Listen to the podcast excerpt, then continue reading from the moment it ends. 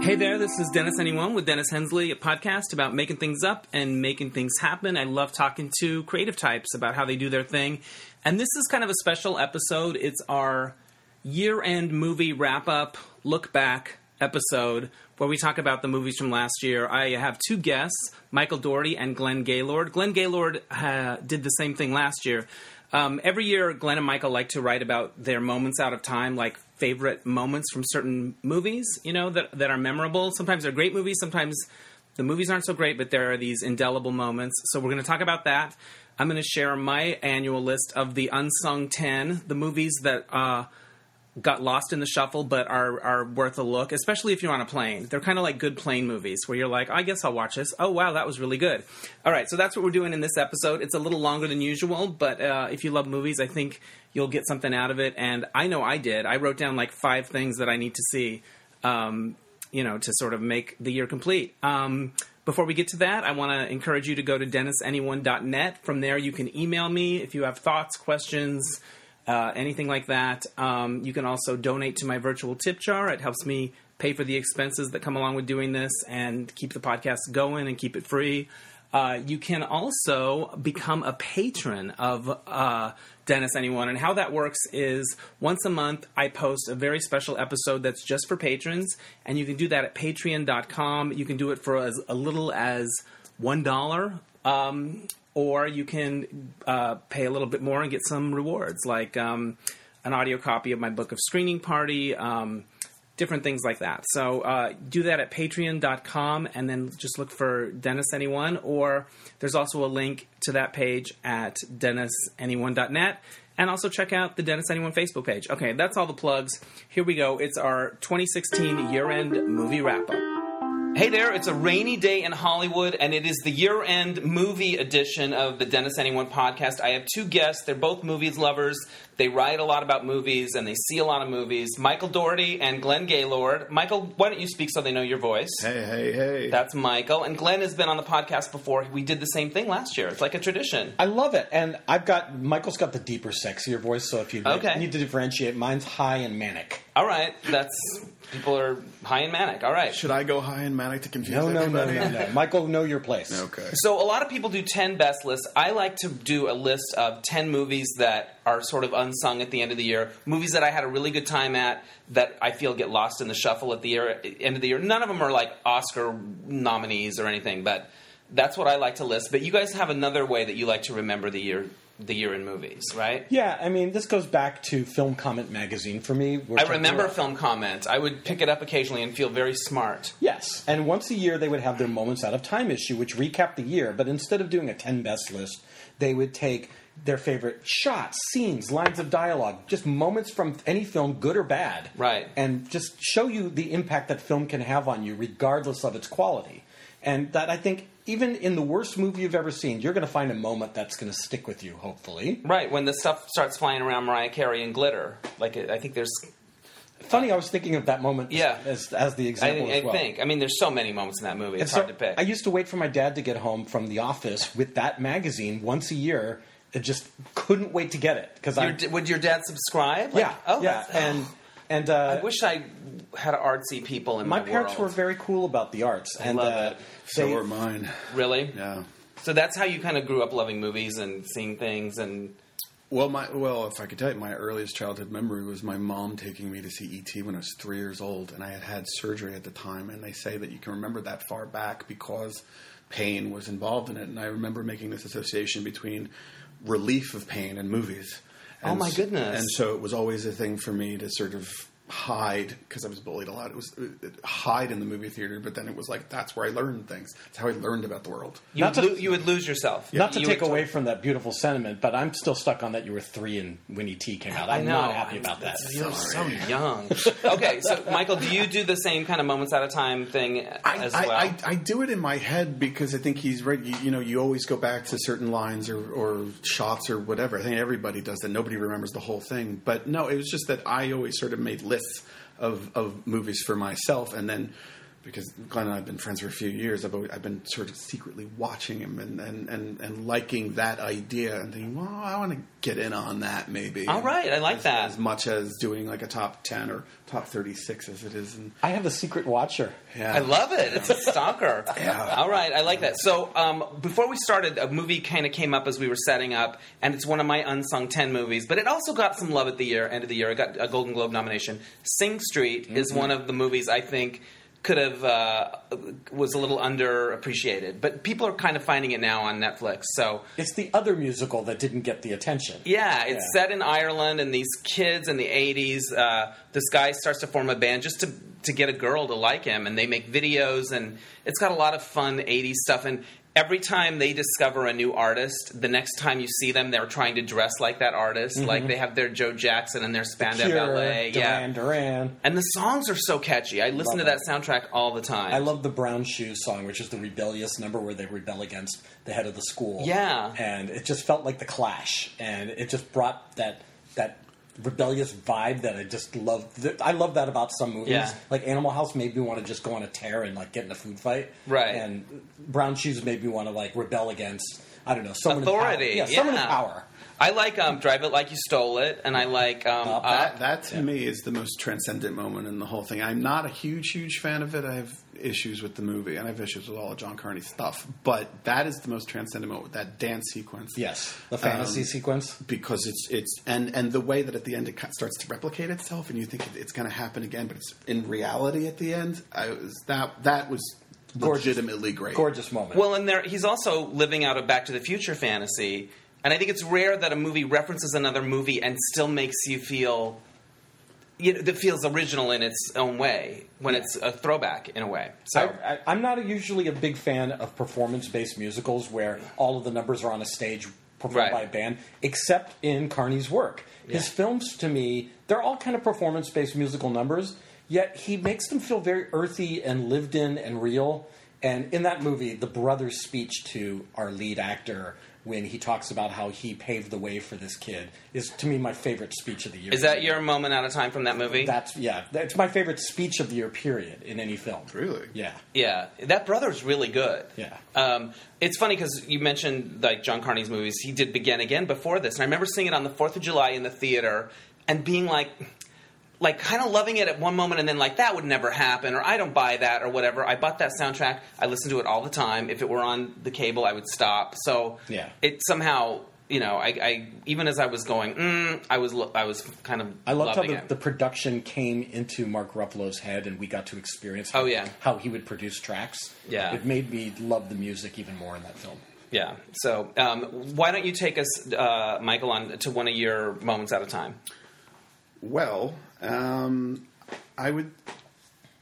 I had for my top film of the year. If you want to, do you want to do that, or you want to go? Sure, backwards go whatever you want. Just, just go the biggest. Yeah, we're freewheeling. Um, there were two documentaries that were disability centric this year. One, right. one was called Gleason, um, which was about Steve Gleason, who used to play for the New Orleans Saints, and uh, was diagnosed with A L S, and he decided to make this video diary to his unborn child. Um, before he wasn't able to, to speak or take care of him. Um, and there's a moment in there where um, Gleason's father takes him to a um, prayer service. I think they're Baptist. And he's he's real fundamentalist and really it's, it's like his thing, his, his father. Um, and they encourage him to try and run. And he's he's not quite sick yet, but he's getting there. And they encourage him to run in, in this during this prayer service as a means of trying to cure himself or getting beyond it. And he, he runs and trips and falls. And that's the moment where you realize see, they're going to need something more than right. just prayers for this. And it's it's it's it's it's that whole movie's waterworks. I don't normally cry at the Writers Guild Theater. Right. I cry every time I go there, but, but for I, other reasons. But I try to keep it together, but I was I was just um, a mess during that. And and the other documentary is one called Life Animated, uh, which is about uh, a kid with autism um, who who it, it it the onset was about when he was three years old, and his parents completely lost him. He just caved into himself completely. But they realized that one day when they put a Disney movie on, and kept it, kept showing him Disney movies, that eventually he w- he was able to come out of himself and and start talking and relating to the world. And he did it through the movies, through lines in the movies. And he learned about the lessons that these these very simple stories had about, you know, life in the world and how you treat people. Um, and I I clearly I don't have autism, but it was something that I clearly identified with, because my parents put me in front of movies all the time as a means to sort of get me going. Right. Um, and there's this wonderful moment where, where um, Gilbert Godfrey and Jonathan Friedman, who did the voice of the parrot and the bad guy in Aladdin, surprise this home of, of autistic um, residents who, who go absolutely freaking bananas for this. And it's this great show of movie love and connection to it, and, and, and, and what movies really mean to for, for people, um, you know, personally. So those are my two favorite movies of the year. Um, I have them both on screeners, and I have not watched What's them. Great is both of them are streaming right now. So oh, awesome. Anybody listening to this can watch them right now. Even Life Animated? Yeah, it's on... Have uh, you seen it? Not yet, but it's on Amazon Prime. So is Gleason. You said Gleason's also on Netflix. Yeah. The, the Gleason, Gleason is a hard watch at times, but it's it's completely cleansing and wonderful. And, and Life Animated, I mean, it's just... Both of them will just lift you. And, and all right. They're moving to the top of my stack. I have a big stack, and now they're moving up. All right. Uh, Glenn, hit us with a moment at a time. Um, I'm going to pick Arrival. Um, Arrival astounded me. Yeah, um, Arrival. Huh? Yeah, we love Arrival. Hey, Arrival. It was kind of like you went in going... sci-fi, and then you're like, oh, this is really artful. I thought it I thought it was going to be this big blockbustery yeah. sci-fi movie, and it's this intimate epic that you feel like the whole movie is being whispered in your ear.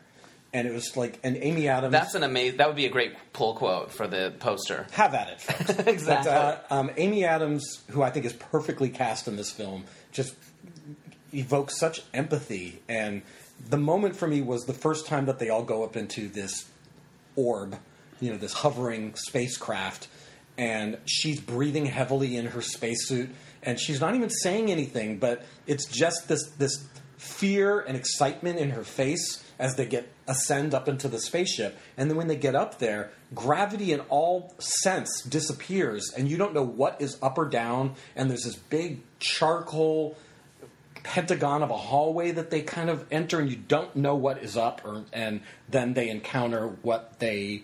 encounter in the film. I don't want to spoil anything, but it's one of those great, amazing movie movie entrances that's done so much from her point of view that you feel like you're just with Amy Adams, like inside her helmet. How far into the movie is it? Is it near Not the long. End? It's, no, that's, no, it's that's early. Right, yeah, yeah, yeah. That's what I thought. Yeah, I didn't want to pick a moment that would spoil yeah. anything in it, because there are a lot of surprises. I love the way the uh, aliens are depicted. Yes. Because they're not human, exactly. They're like a lava like, lamp. It's, it's, it's kind of... It's like a lava lamp meets an elephant tusk. Like a giant squid, giant squid monster. Yeah. It's, I wanted... I would love to know how they hit up on that. Like, what did they try? What were the sketches, or what were the ideas before they went, yes, that? Because it's not like they started with any kind of uh, creature shape that we're used to seeing. It was so imaginative. Yeah. And... Your thoughts on uh, Arrival, Michael? Well, I, I, I want to give a shout-out to the ending, and I don't... I don't I'm going to... try to avoid spoilers. It's okay, but, but, but most people have probably seen it or whatever. Well, I'll just say that the big the big theme of it is is time. Yeah. And what the Amy Adams character figures out about time by having this conversation with the with the, the aliens through these symbols that they keep putting up. She's a she's a linguist expert. Um But but the ending reveals itself in a way, and you've been watching these these scenes with her daughter, who appears to be very sick. And when the ending finally comes around, and you you realize why you've been watching that the entire time, and the decision that she makes relative to those scenes is devastating. It is absolutely devastating. Yeah, I and cried to, my eyes out during that. And, and to have to have a, like you said, a blockbuster big movie that's genre-y and yeah. and all about those kinds of tropes, to have something that was that quietly human and brave in a sense, but what the decision that she makes, I, I, I was completely blindsided by that. So that that really would have been my yeah. It caught me by surprise too. The reveal, like I didn't see it coming. Her acting is so good. Yeah. And she probably acted against nothing for a lot of it. You know, with the sci-fi, you know, there's probably not a lot there, and her faces are When's it going to be her year, damn it? Okay. She's great. She's great. All right, one of my unsung ten of the year, Whiskey Tango Foxtrot with Tina Fey. Mm-hmm. I saw it early in the year. I saw it yesterday. You did? Yes. I I enjoyed it. I liked, like, I liked, I, I guess I like movies about journalists, and I thought it was, there were a lot of things that they were taking on there. I don't remember it super well. I remember her saying goodbye to the guy that was, like, her guide. Christopher Abbott from Girls. Yeah, and it, being really moved by it because of the way their relationship evolved, and... Um, I don't know. I just thought I, I thought it was really, you know, they tried to sell it as a Tina Fey comedy, and then when you got there, it was it had a lot more on its mind, and I remember really enjoying it. It was about a year ago, I think. I thought it had a lot of good things in it. And yeah, she, I thought it was very good. Yeah, um, I thought the plot was kind of all over the place. It was a bit of a mess. They were trying. They were trying to do a lot of things, I think. Yeah, I like Margot Robbie. I thought she. Yeah. Was a, she's kind of a scene stealer in everything she does. Yeah. But uh, and I like that the movie was honest about the way she looks. Like, Tina Fey was like... She serious? was a six. You know what I mean? Like, and Margot Robbie knew she was a nine. Everyone knew it. Everyone got it. It was no, there was no mystery. Yeah. So well, that you, was we were rant. just talking about this before you turned on the uh, uh, podcast. And so, Michael, why don't you tell your favorite moment from that you, you were saying? Did you like it? I had a similar reaction to Glenn, where I felt like it was it was like three or four movies at yeah. the same time, like scene after scene. It was like, now we're in the drama, now we're in the comedy, now and we're in the sexy thing, and yeah, I, I get it. And they, but I think that's more a product of the director. Was Robert Carlock her collaborator? He wrote it. Yeah, um, I can't remember who directed it. It's two guys. Oh right. No, it's the guys who did um, I, I Love You, Philip Morris, which is a movie I right. love. Right, right. Um, But um, no, but there was that. There was a moment where she, where she's trying to em- embrace the, I guess, the Muslim culture for women, and she comes out in that head to toe um, uh, burqa, burqa. Um, and I, and it's hilarious, and it's sad, and it's like that's that's a perfect Tina Fey moment, right? I liked being inside the burqa with her too. Yeah, yeah. Cool. And I like that. I like Tina Fey kind of going in a direction where it's kind of funny, but it's got more on its mind, and it's a good airplane movie. A lot of my unsung ten are those movies that you, when you're flipping through the thing on the airplane, you're like, oh, I'll check that out. Here's some fun facts about that movie, though. It was all shot in, even though it takes place in Afghanistan, it was all shot in New Mexico.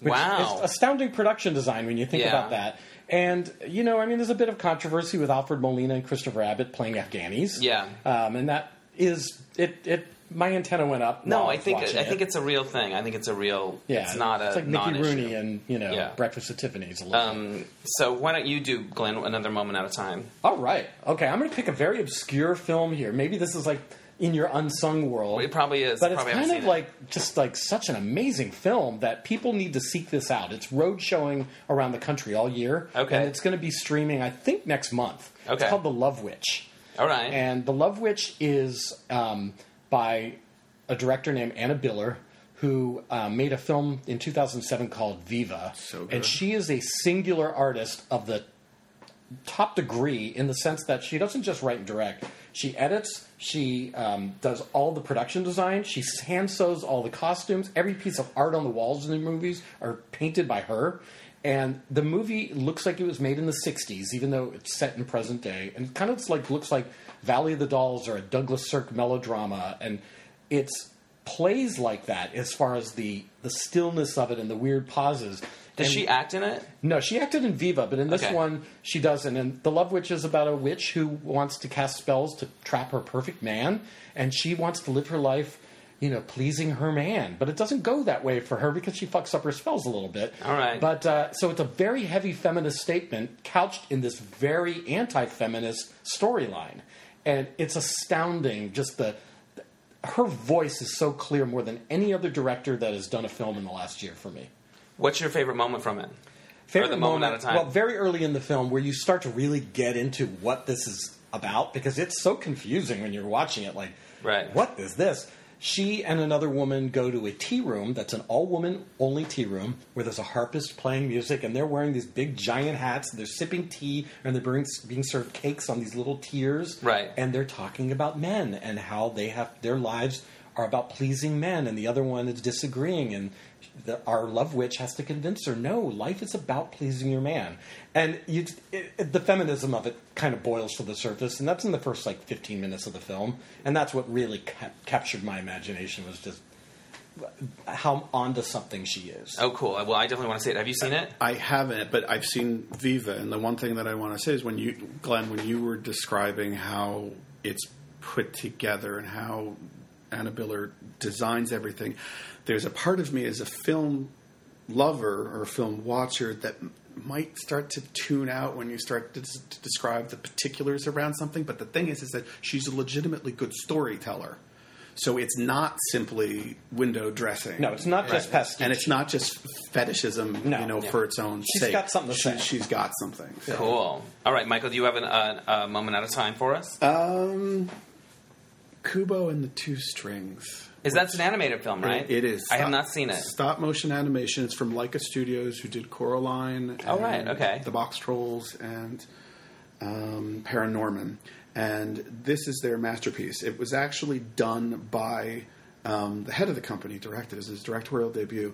And it's a it's a Japanese story about a little one-eyed boy who has to go on a quest um, with um, a talking monkey and a giant beetle um, to get some things in order to confront his evil uncle.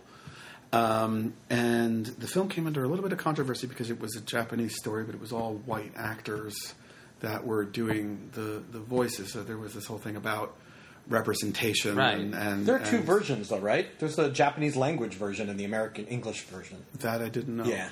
Um, I'd like to see the Japanese version then. Um, but I still think that you can have that argument about representation and what we need to do to not whitewash things.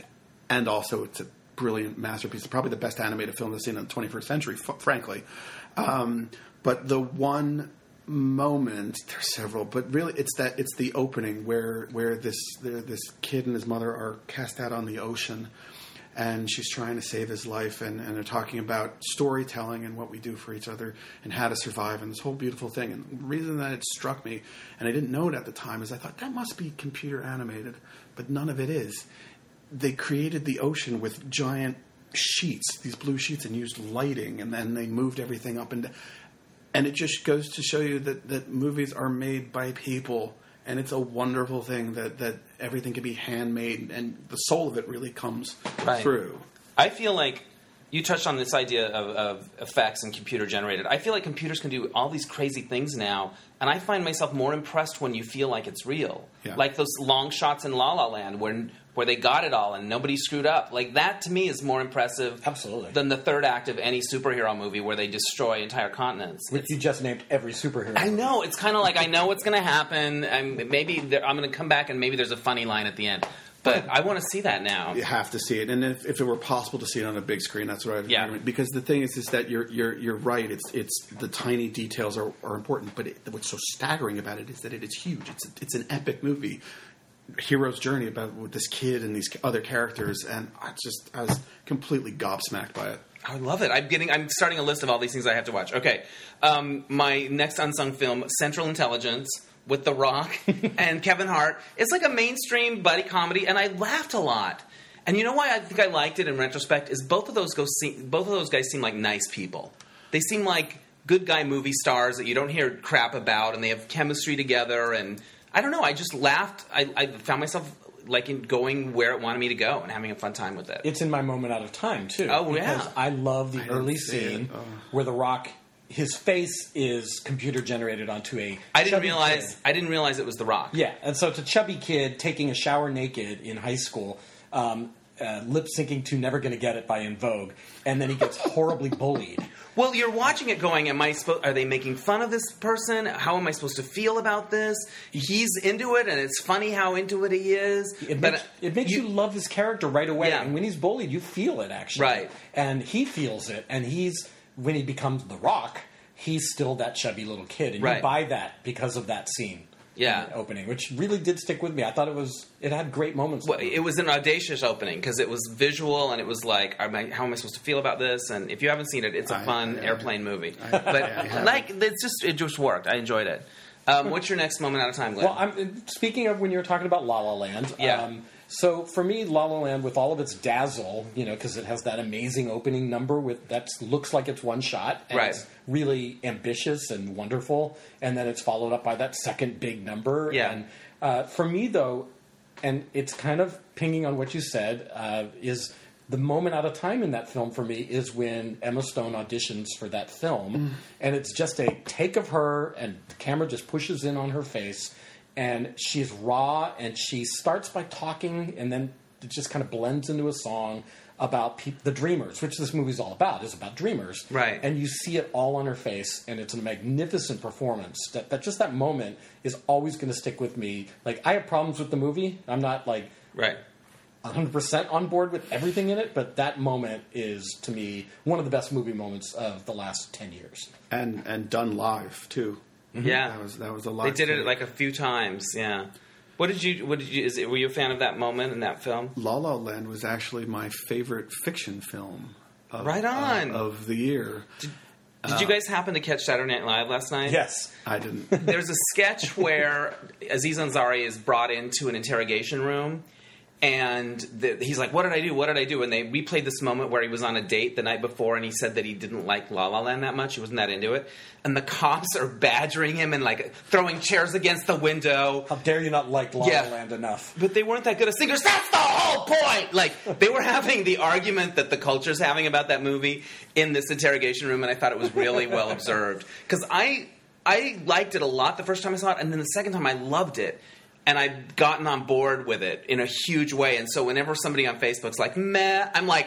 It, I don't know why... You're throwing it, chairs at them. I'm, I don't know why, though. Because I think it's because it's a movie that we don't get a lot... We don't get very many of them. And it was so... Uh, it, it, it was so unabashedly wanted to make you feel good and whatever. And I just, like... Mm, I'm thinking, you know, like, I don't know why I take it personally. Anyway. You need to well, calm down. I need to calm down. It's, it's a blockbuster. It's, it's getting enough well. love. It's getting enough love. There are so many moments that I, I I could pick from that. And one of the things I want to point out, and I don't, this doesn't get talked about a lot, is that it's a movie about Hollywood douchebaggery, essentially. But it is the most. It is it is the least cynical Hollywood movie. To, about Hollywood to come along in a very, very long time. I mean, they, it really does believe in the in, in its characters mm-hmm. um, in in ways that normally with these Hollywood movies you think, oh, they're just vapid and they're shallow. We need to pull a rug out from under them, and it never does that. And the proof of that would be my moment at a time, which is the final ten minutes, which that wordless musical montage of what could have been. Is just jaw-dropping. And when you talk about the ending of Arrival, I mean, it, the, the level of humanity that they they, they in, imbue into what is a genre moment, because it's a musical, it was, it's, it's stunning. It's graceful, too. And and, and you think, oh, he's going to screw it up. He's going to screw it up. And, but it sticks the landing. And it, it just, oh. Well, it's, it, to me... The, It's the I reason agree. I go to the movies. Here's right. something weird. I agree with Michael. See, there you go. You guys often not to agree. Well, we're, we're playful yeah. with each other, but... I, oh, is that what you're calling it now? Yeah. um, I I like it because it sort of honors the beautiful strugglers, which I interview a lot of them on my podcast, and I feel like it's one of them. And a lot of people in Hollywood that have made it are like, yeah, every ballet has a script. And you feel like Denzel or... or um, Damien Chazelle is like, yeah, every valet has a script, and maybe it's good. Like, it feels like sometimes once people make it and they're successful, they don't want anything to do with those people that are trying to get in. And there's this thing of like, well, they must not have it. Or I don't know. I feel like He's, there's a real... They don't want to get any of it on them. He projects optimism. Yes. Yeah. But, it, he, but it's genuine, too. It doesn't It doesn't feel like a construct or a put-on. No, I mean, and I feel like uh, Emma, Emma Stone... remembers what it's like to not be Emma Stone, you know what I mean? Like, and I felt like that felt nice to me. Yeah, I also but, just like the, the fairy dust that was sprinkled on the movie. Just yeah. scenes where like she's running and there's just stuff falling from the trees or there's snow coming down. He yeah. just gave it a fizz that was very memorable. Yeah, I talk a lot about it when in my previous podcast with the music supervisor, so I don't need to go but, on. Too but much. I, but I want to say just one because I love it so much. But Good. but. Uh, But the, to speak to that earlier S N L observation about how, you know, they say, well, they're not good singers, and, well, that's the point. It's that I don't know if it's the point exactly, but I think what – I don't want to go so far as to say it's profound because I, I, I don't want to go that far. But I think what's, what moved me the deepest about it was, was yes, they they don't – am I doing that too much? Sorry. It might, yeah, it might I come apologize. Up on the sound. Sorry. It's okay. But when I get – You get worked up. You want to – Keep my hands. Exactly. Like um, Pyramid.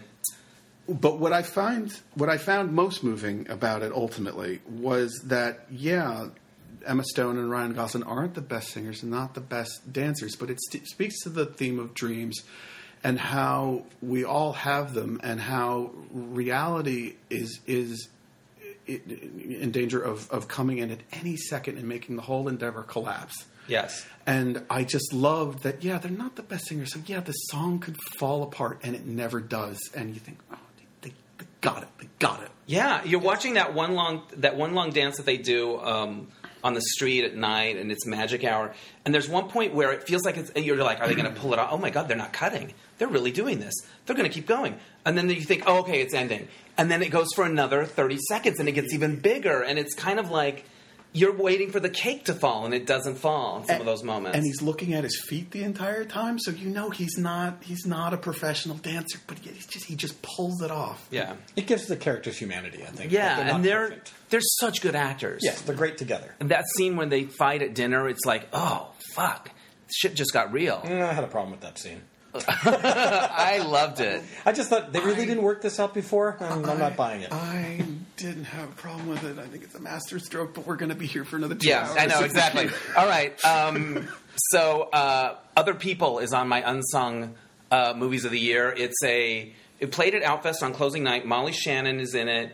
Um, it's written and directed by the head writer of Saturday Night Live, Chris Kelly, and it's about a gay guy who's like a down on his luck writer. He goes home to care for his mother, who's um, dying of cancer, and it kind of goes through the seasons. And I just thought it was, uh, you know, my mother passed away from cancer, so I related to some of that sort of being home and and that whole thing. And her performance was amazing, and it has the funniest opening for me of any movie Great. This year.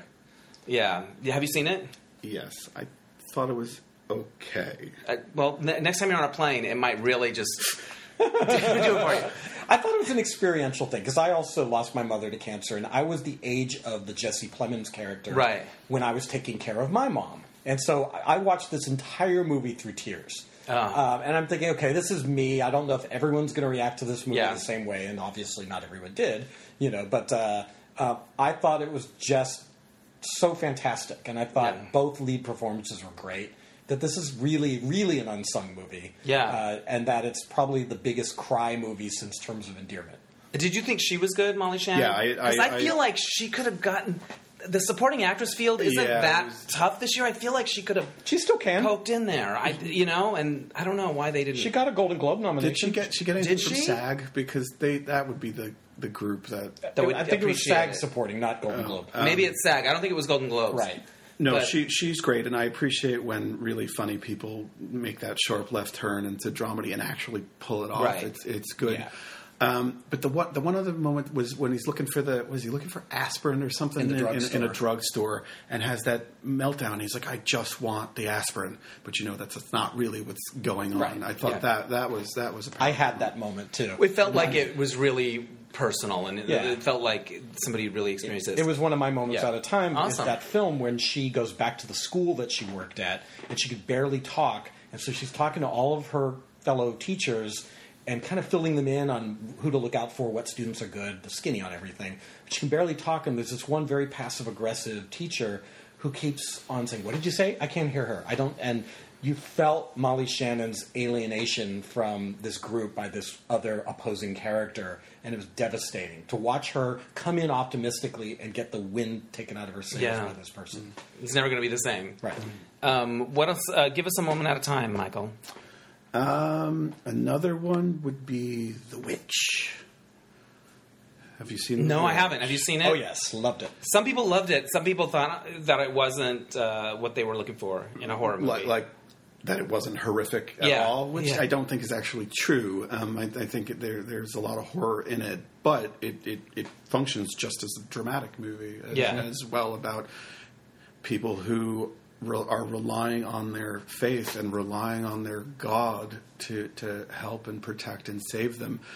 And it suggests that, you know, the devil is real and they don't get the help. Their prayers are never answered. And the evil in it is, is there is a witch. I mean, it's not a spoiler because she shows up in the first five minutes of the movie, right? And does some really nasty things. Um, but part of the evil is represented by this goat named Black Phillip, which gives one of the great animal performances, like in the history of movies, right? And appears to talk at the end. You're not entirely sure. It's but, Black but, Phillip, come but, on. But, but appears to talk at the end and utters the line, "Wouldst thou like to live deliciously?" to the uh, oldest daughter of the, of the group, who is flirting with the idea of of joining the dark side of things. And I'm not going to say whether she does or does not, but when when that line came, it was like that was the summation of the whole thing. Is like, do you want to give up on living all buttoned up, and or do you want to live wildly? And you know, it's it's, it's a haunting, gorgeously shot film and constructed. I'm, and, and I'm piggybacking on Michael. It it works without the supernatural elements uh, that forget about witchcraft. It works as a family isolated in the woods, exiled from their community, and they have to forage for food and figure out how to survive and are relying on their faith, and it's not quite working out. Right. And just that alone is dramatic enough. You know, it reminded me a lot of um, Michael Haneke's The White Ribbon hmm. in, in its formality and in its the, the way it looks and just about the quiet devastation going on. Um, and then the fact that witchcraft is on top of that, layered on top of it so memorably with this goat is... It, I love that film. I'm ready for a excuse me. I'm ready for a fucked up goat movie. Like I'd spend The Hangover wasn't. Although enough. I did see Goat, and I kind of was into it. I thought it was interesting. That's another story. Um, so another unsung movie. Don't Think Twice. Mm-hmm. Uh, it's uh, about an improv troupe in New York and what happens when one of them gets put on like Saturday Night Live, uh, a show like that, and how it affects the group and uh, hit a little close to home. You know. For anyone that's trying to make it. Um, and some people do and some people don't, and how that affects other people. But I really loved it. Love that movie. That's one me. of my favorites of the year. Uh, I think that uh, Michael Birbiglia, who did Sleepwalk with me prior to this, right. is a real voice. That he he uh, he really captures this camaraderie that could fall apart at any second. With this group of artists struggling and competing. It I know, we're doing it because it's so much fun, and wait a second, you got a job? like. And Jillian that. Jacobs, who a lot of people know from Community, the show right. Community, um, she has a refrain throughout the movie that I love, because improv comics always get up there and they ask the audience, you know, give us a profession, name a profession. And throughout the movie, she keeps on saying, has anyone had a particularly bad day? And that's what frames every act of the film. And I love that that's what was framing it, because you knew that things weren't going to be as rosy and sunny throughout this film, and that was the signpost for it. That was yeah. a great, great film. Did you see it? I hated it. That's so fun. Hated it on like a nearly molecular level. What what what bugged you about it? Well, it it bugged me personally because being a, a Writers Guild member, I'm like, no, kids, write it down, write it down. It's it's it's you know, I, I just improv can get to me at times. Good improv. Yeah, that's great, but write it down. Right. But I think the biggest thing was was that I was watching a bunch of douchebags for about ninety minutes or so, which I'm fine with. But then in the last five minutes, it redeems them in a way that I thought was completely false and went against everything else in the movie. And I was like legitimately angry. It does pull punches in the last scene. And I'll agree. Yeah. And I thought, mm, all right. I, just, I just couldn't, couldn't. I love it. We have a little, contro- a little controversy. I know, molecular it's level. Thorny. I mean, it's thorny. Nearly molecular level. Okay, all right. I sit corrected. Who wants to go next with a um, moment? Yes. Okay, so another moment at a time um, uh, was uh, this is another just a line of dialogue that captured me was Fences. Uh, mm. I really didn't expect to like the movie as much as I did because it is a filmed play. And it's not opened up very much. Denzel Washington directed it. Um, and yet, because it's not opened up much, it really just lets you live in that those characters and that dialogue, which is amazing dialogue. And the characters just get peeled back like onion layers throughout the film. And so it just reveals so much. And it really does give you uh, an appreciation for the struggles of the black male throughout history in this very complicated character that Denzel masterfully plays, I think. And he's got this line where he's talking about the only joy that he has in his life is with Viola Davis. And it was a line when he said it, the audience I was with actually shuddered and like sat back in their seats. It's almost like the line blew them back into their seats. And I'll read you the line. He says to her, "We go upstairs in that room at night and I fall down on you and try to blast a hole into forever." And it was just poetry. And it was just like, whoa, that came out of his mouth. I saw somebody say that on Grindr, actually. Uh, I mean, he spelled it wrong. He spelled a lot of the words wrong, but yeah. Well, as one does on as, Grindr. You know, um, but I remember that moment too. And it's like, it was so powerful and like kind of violent, but also, you know, th- th- there was need and t- yeah, his passionate need to escape the shit in his life, and and her and her having to enable that in that way that you didn't know if she enjoyed. Right. Yeah. What did you think, Michael? I loved it, and I mean, talk about writing. It's not just that line; it's like every line in it. And there was one person that complained about how they don't talk like real people, as if that's a prerequisite for, right. for making anything. Yeah. Um, but I mean, it's like line after line. It's like, the, I mean, they refer to August Wilson as like the American Shakespeare, and they're not, they're not far off in the, in, in, in the beauty of it. And when I actually, when I went to see it, this was gratifying. When I, when I went to see it with my folks again over Christmas in this White Plains Theater's regular audience, when August Wilson's name came up at the end, they clapped. They didn't clap for cool. anybody else. They clapped for August Wilson.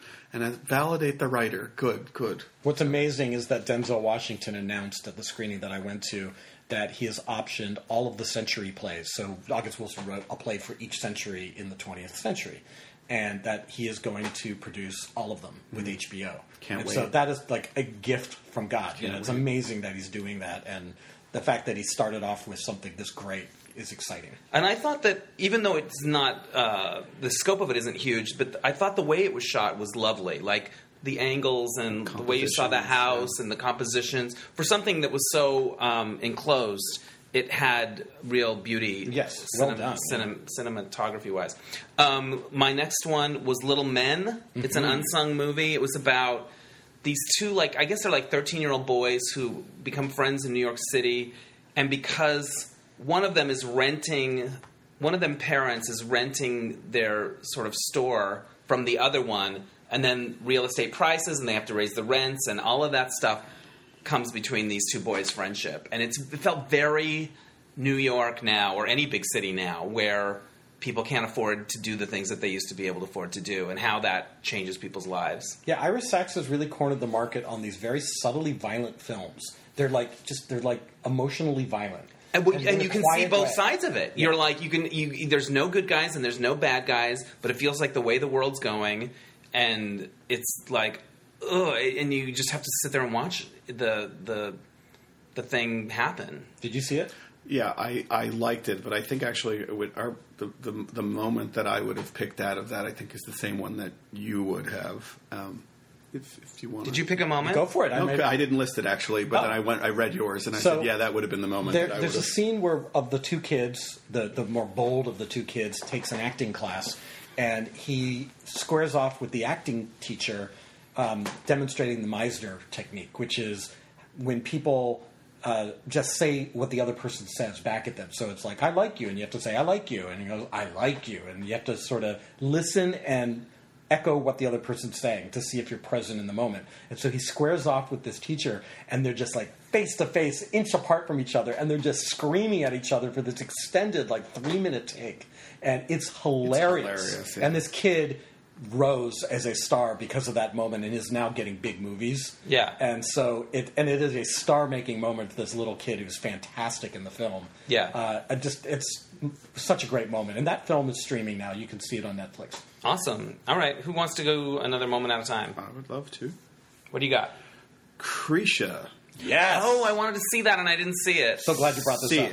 See it. It's with a K R I S H A, right? Yes. Okay. And Krisha Fairchild, who is the actress who plays Krisha, the character, gives, to my mind, the single best performance by a human being in a movie. Uh, she can't beat the goat. No, it's it's the it's Black Phillip and it's Krisha Fairchild. Those, yeah. those, those are the performances of the year. Um, but she's incredible. She plays this uh, recovering addict who goes back to um, uh, her Houston home, or actually her sister. Austin. Her, is it Austin? Is I it? think it's Austin, but go ahead. Um, uh, where her sister is having Thanksgiving, and she's going ostensibly to to make amends, as as as you do. And it does not go well at all. Um, but the the moment was is actually an extended thing that lasted the first half of the movie. Is Krisha wants to help make the turkey, and it starts out okay, and then it gets worse and worse and worse, and then this Nina Simone song kicks in, and then it gets really bad. Yeah, and you realize just how much of a hole this human being has has dug for herself. And how no one is going to help her get out of it. Yeah, and it's it's it's it's absolutely, absolutely devastating. Um, and the most alive performance and the most human. It's like the best performance is Gena Rollins in A Woman Under the Influence for me. A Woman Under the Influence in that same vein, right? And where it's just so lived in and vivid, and you just buy every second right. of this character. And she's Trey Edward Schultz, who wrote and directed.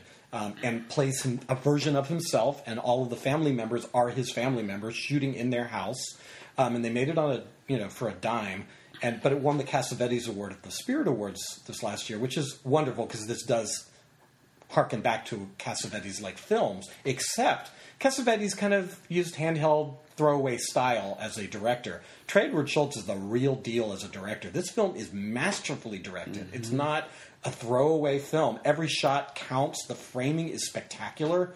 And I did not expect that going into this to be Yeah, because it away. seems kind of a homemade kind yeah, of... This like, does yeah. not feel like a homemade movie. This feels like a real director who knows exactly what he's doing and how to get you inside this woman's head. And it's devastating and spectacular and so entertaining. And uh, it's on Amazon Prime right now. Oh, good. I'm going to watch that too. My list is growing. Um, I my next one on there was War Dogs, the the one with uh, Miles Teller and um, uh, Jonah Hill, and I didn't expect a lot from it, but I was kind of like, wow, this really happened. They ended up being like these Miami punks that ended up like you know selling arms during I, the Iraq War, and it was just like one of the, I enjoyed it because it was like, I can't believe that this happened not that long ago, and it was like we're starting to find out all that stuff that was going on during the Bush years, and.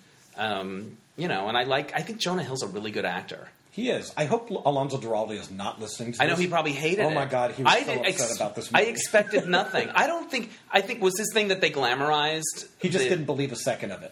Interesting, yeah. All right. I thought it was shot, it had a certain energy. It was, it was like, it wasn't, um, I don't know, it, it had a certain, uh, you know, kind of Wolf of Wall Street kind of visual panache. They mentioned that this was about a, a bad movie about white male privilege. I don't know if you got that out of it. Uh, well, yeah, but that's the point. I mean, it was like these guys were able to kind of stumble into this thing that got bigger and bigger, and it was kind of like, I can't believe this. I like Jonah Hill, so I want to give yeah. him a chance. I was at Have a dinner. I haven't seen it yet. I was at a dinner party uh, over Christmas, and this one guy thought that La La Land, oh, the white privilege. I'm like, I'm like, it's just Emma Stone and Ryan Gosling. I mean, John Legend was there. I don't know what to say about it. You know, like, I don't know. Um, yeah, I guess I, I was like, I didn't know how to answer that. But, um, yeah.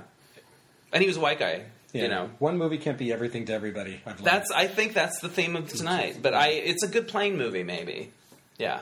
War Dogs. War Dogs. There's, there's a theme with you and planes. Well, I just don't want to oversell these movies because they're like, if you ask me my ten best, I, these probably a few of them might make it, but like, you know, they're unsung. That's the point. All right. Well, I'm going to talk about the elephant in the room that we haven't talked about yet with Ruh-roh. my next pick, which is Moonlight. Okay. How come Moonlight hasn't come up yet? It's a great film. And so, oh, I love Moonlight. I just not. A, it's not an unsung film for me. No, no, I know. I'm just. I'm. Yeah. I'm, I'm kidding. You okay. Know, it's, good. Just, it's it's a very good film for me. I saw it twice and I was like, wow. Well, looked out by it both times. Well, we our, we bookend each other with La La Land and Moonlight, probably. Like yeah. you like that a little bit better than I did, and probably Moonlight. I keep going back and forth on which one I like to win things, or like I really love them both in well, different ways. Moonlight, I mean, it has so many moments. It's such a beautifully shot, poetic film, and uh, speaking of Fences, really does take you through the journey of the black male and identity and identity mm-hmm. politics, and not judging a book by its cover, never knowing where those influences are going to come from, because they come from really unexpected places in this film.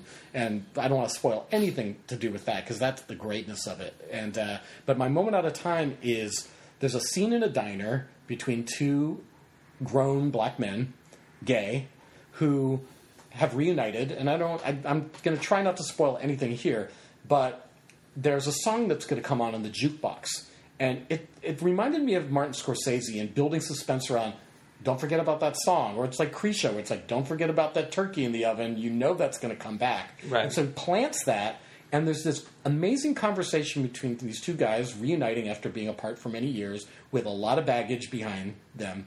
And uh, you're waiting and waiting, waiting, waiting for that song. And when it comes on, it's just delicious and evocative and beautiful and just really... that that scene just gels because of that. And I love when directors kind of hang a lantern on something and give it, you know, the reveal that it needs and merits. And that movie did that for me.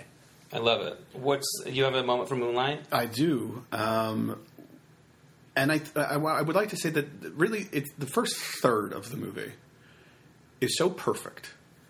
So uh, just, just emotionally overwhelming that, for me, that was the problem with it, was that the, I don't I never felt that the movie really recovered from that first third. But there's this particular moment where Mahershala Ali, who plays this uh, drug dealer, um, who takes the youngest version of Chiron under his wing, talks to him at a table about being gay. And the kid has some questions, and and the guy has some answers.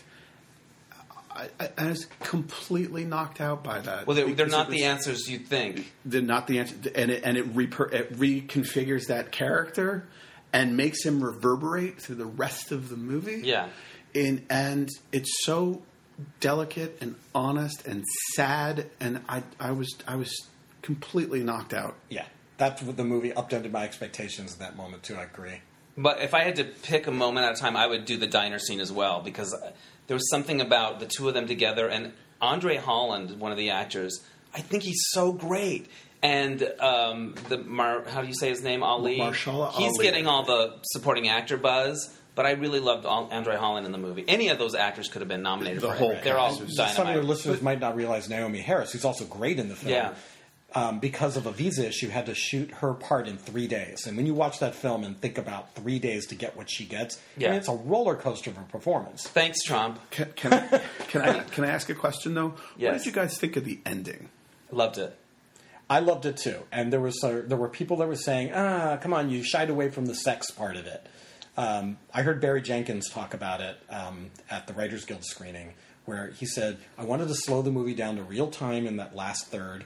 And so the scene that you want, that, that that sex scene that you want or whatever, that probably happened a couple hours after the movie ended. Yeah, and he just wanted point. to get this guy to a point of being able to connect. Yeah. That's so I love that. About. That was a beautiful, memorable ending, actually, yeah. because of that. I, I, I, I liked it, but at the same time, I kind of I wondered about, not that it, you needed a full-blown sex scene to, to sort of end a thing, but I think what I what I found problematic was that he ends the second part with this crescendo of violence, and it's earned, but the whole point was that, that this guy was was was heading towards love, and for to not have what I felt was a similar crescendo of love, because it ends on sort of a whisper. I thought mm, that I, that sort of. I think that is a it's a, the quiet crescendo of love is what to me makes it even more memorable. Mm. That this character is able to actually slow it down and go quiet. And be a little more introspective and realize who he is finally, to me, is better than any knockdown, drag out, you know, throw someone on the table sex scene. Yeah, I loved it. I, I thought the ending was, was perfect. Yeah, I didn't feel it shied um, away from, like, the gay experience yeah. or didn't, you know, because a straight director made it that he was pulling punches. I didn't think it was shying away. I just felt that, like, he had earned something else. And for me, that was all. Fair enough. Okay, what's your next moment out of time, Michael? I don't know if I can top Moonlight, though. We'll That's try. all right. We'll not, this isn't a competition, Michael. Oh, it's always a competition, Glenn. Right? Um, I want to talk about another little movie um, that didn't get a lot of play, but it's actually coming out on Criterion uh, discs, which are these great D V Ds, um, next month. And it's called Camera Person. And it's by Kirsten Johnson, who is a cinematographer and documentarian who's, who she shot um, Citizen Four, the Edward Snowden documentary. Oh, right on. So she was okay. in the room with him. She shot parts of uh, Fahrenheit nine eleven for Michael Moore. Okay. So she's been so she what she did was she she constructed basically a collage movie where she took outtakes from her twenty-five year career of of certain moments. I mean, we're, this is what we're talking about: moments in time.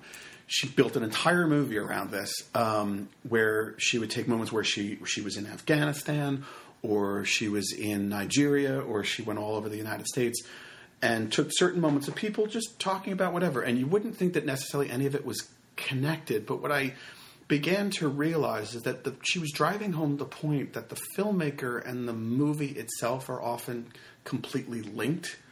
And you can't actually separate the art from the artist, and maybe you shouldn't, and maybe you should be conscious that there is a person who, who and or people that made these things.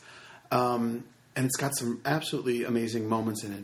One in particular where she's interviewing um, a, a guy in Afghanistan who who, in his language, talks to her about how his brother was killed um, when a bomb went off, and he lost uh, vision in one eye because of the, the conflict that's going on over there. And you, you, you can read it in subtitles, but she couldn't understand him.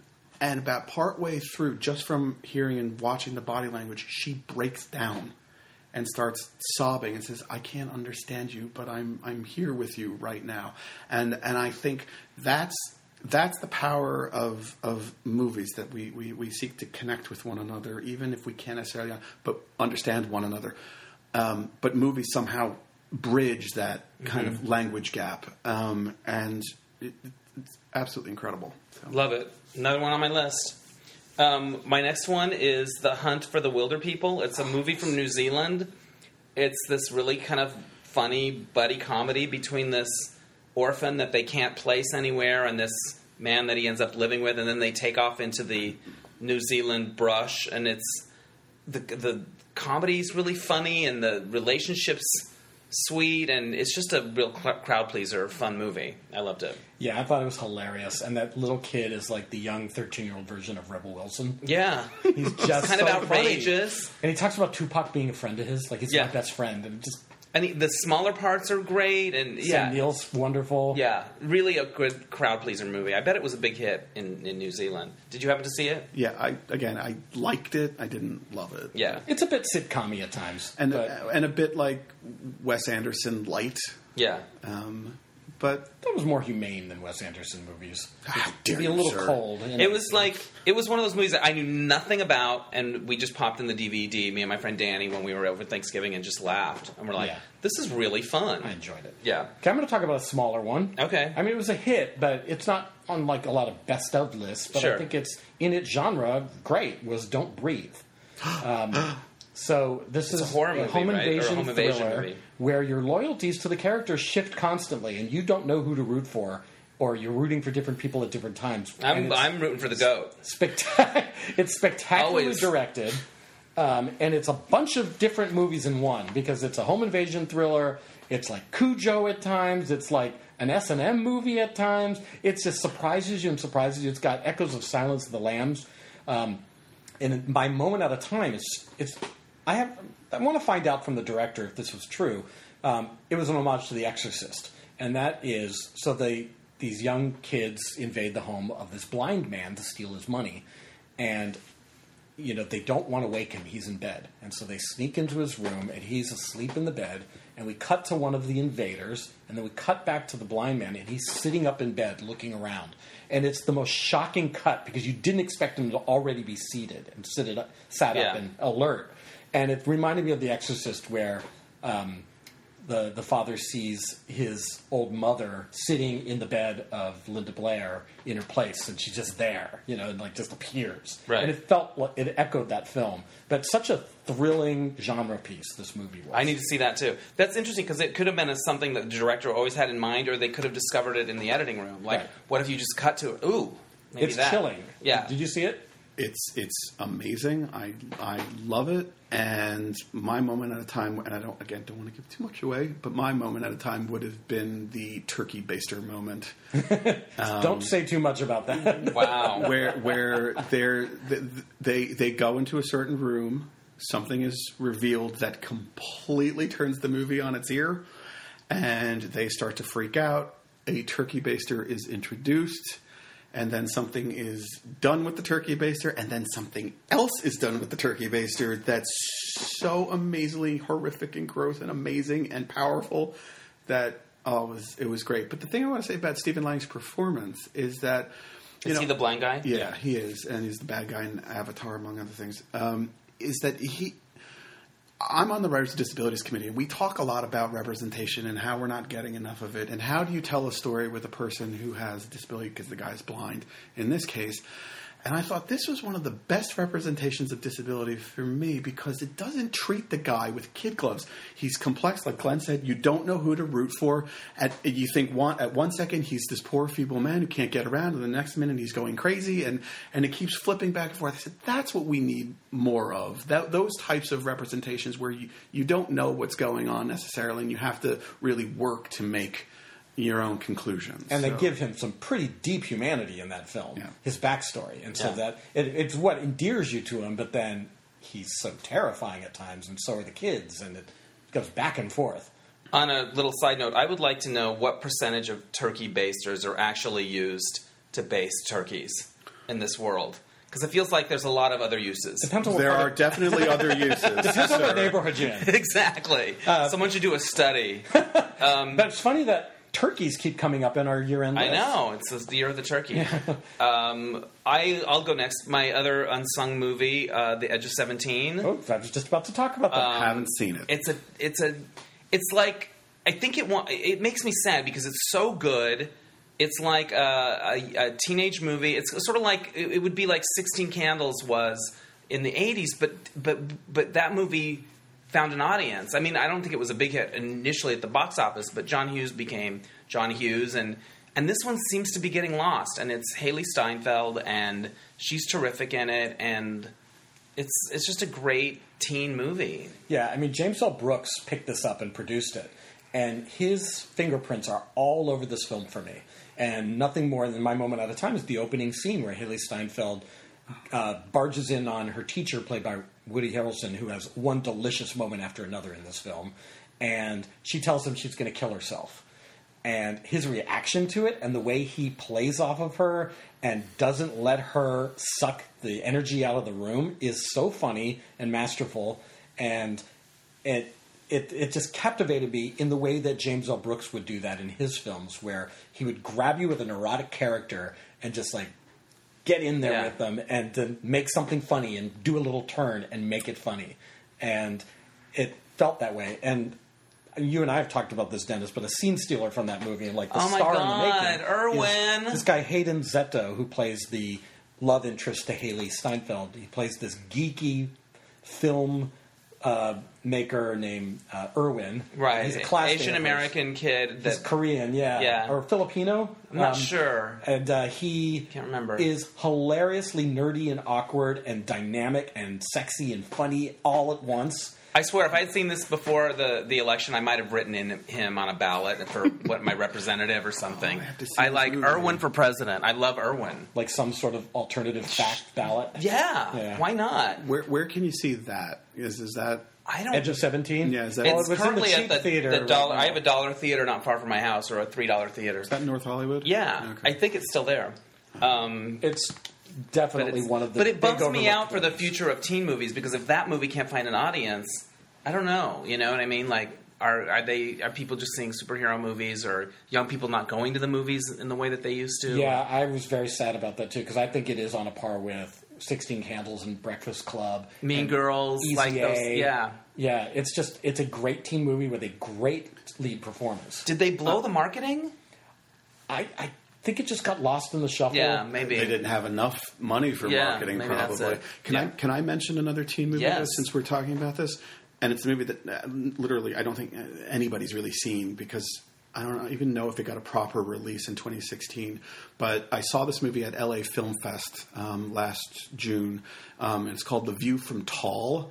And it's a bunch of Chicago filmmakers um, that, that made it. And it's about a, a, a teenage girl who has an affair with her professor, or her, her one of her teachers, and decides to own up to the fact that she wanted it.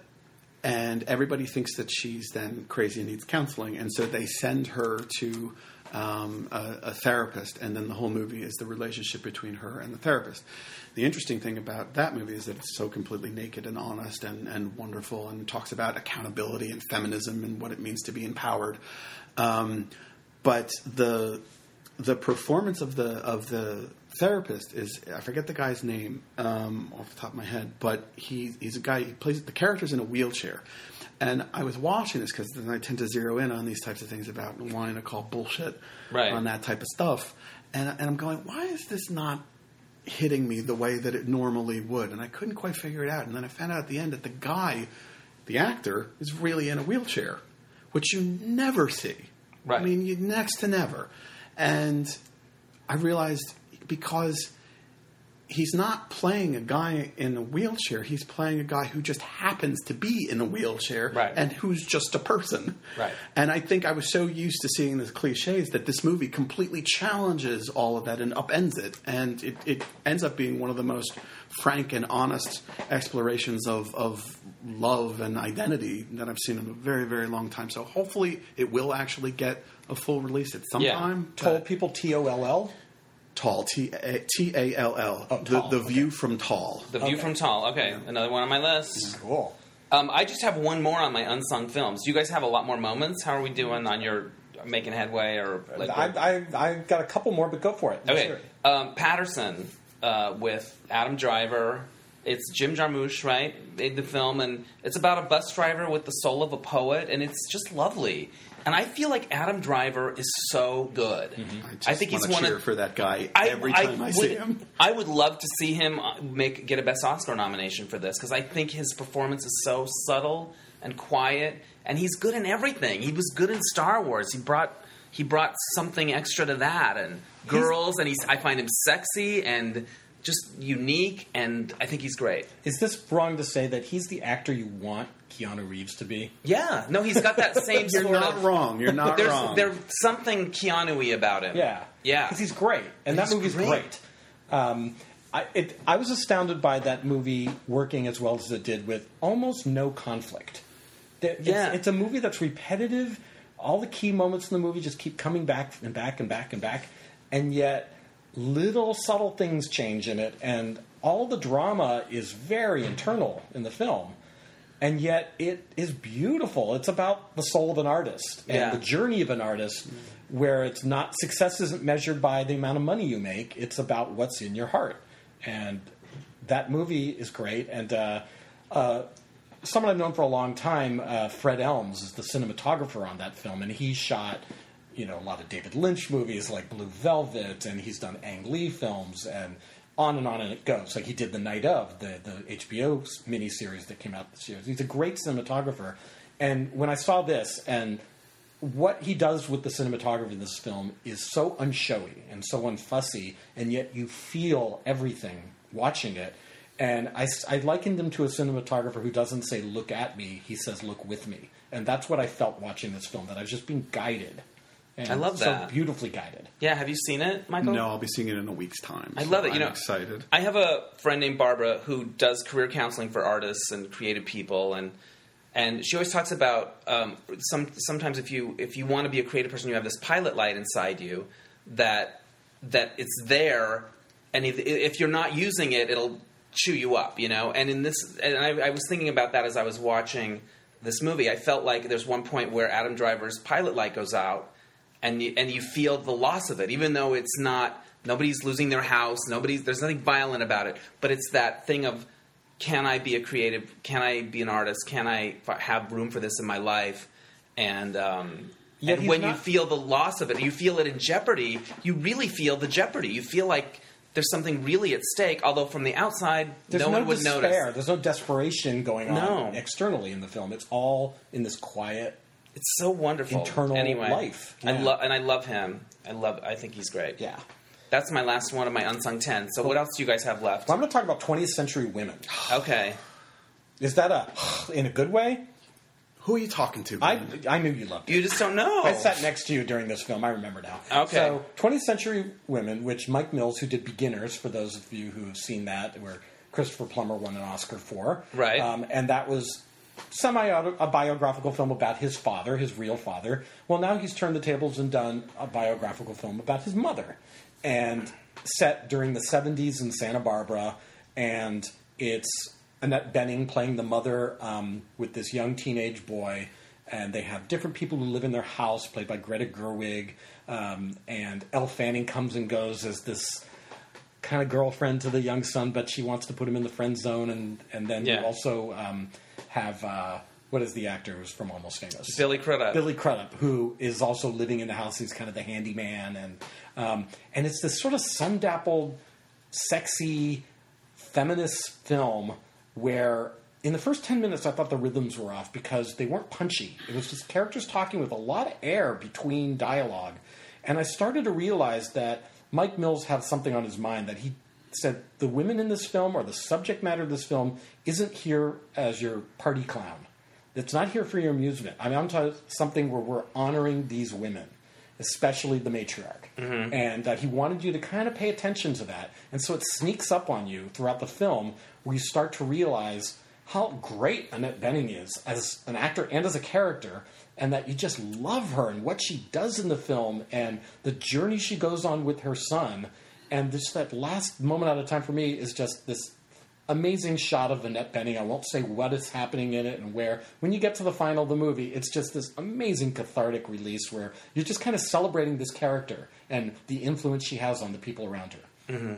Lovely. Yeah, I liked it too. Probably not as much as you, but I did oh. like it. I know. Um, yeah, we have to work on our size and the yeah, way we... and how, what we communicate. Sorry about that, yeah. Did you love the movie? I, I loved it. I, um, Annette Bening is a national treasure. Greta Gerwig is a national treasure. I mean, they're they're they're magnificent. And my moment would have been um, when when when um, after Annette Bening has made efforts to try and understand her son, who's this like burgeoning punk.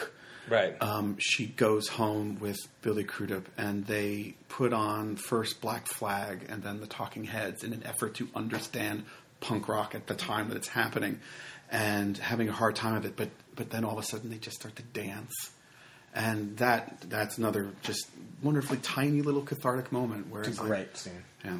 I think it's interesting when actors dance as characters, but they're not dancers, they're not doing a dance, but they're trying to express themselves in that way, because I think it's very self you know it's easy to be self-conscious, and how do you... I don't know. I think it's interesting when actors dance on screen. I think of um, Kevin Kline in In and Out when he was... Do you remember that when he sort of...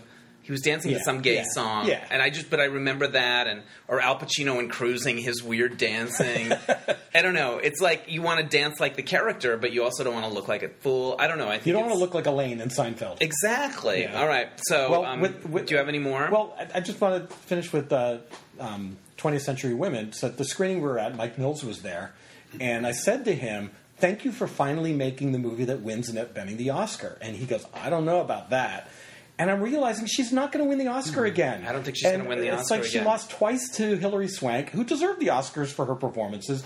But Annette needs some love, and this movie is, I think, her best performance ever. And yeah. it's just sad to me that I have a feeling she's not... I think it's Emma's year. She might not even get nominated. No, I think Annette she Bening. will. Annette Bening? I think. I don't know. I think I she don't know. will. Let, let's send out that I know, juju. I know, exactly. But, but the positive thing you can say about that disappointment, though, is that it actually has been a very good year for female performances. I mean, really challenging, bright, vivacious stuff, all the people that we've been talking about. And I would like to give a shout-out. Uh, can I? Can I yes. Um, there was a tiny little movie about a, a, a woman and a pissed-off shark oh, called yes. The Shallows. I saw that. that Blake came, Lively. Came out over the summer. And um, Blake Lively, yeah. I mean, it's it's it, the setup that this woman who who's surfing gets injured and ends up on a rock trapped. Right. And there's a great white shark that wants to get her. I mean, it's it's a perfect sort of exploitation movie setup of beautiful woman, scantily clad, fights a monster. But Blake Lively imbues that with such humanity and such rage and and fervor and, and ingenuity and sexiness. She doesn't give that up at all. Um, by the end of it, I thought, wow, one of the best performances of the year was in a woman was with a woman in a bikini fighting a shark. She won a People's Choice Award for it. Did she? Yeah, well deserved. Yes, the people have spoken. And I like right. the visual of that movie. I like there was like social media involved, and he did interesting things with the way it was on the screen. The shots and, were beautiful. Yeah. Too.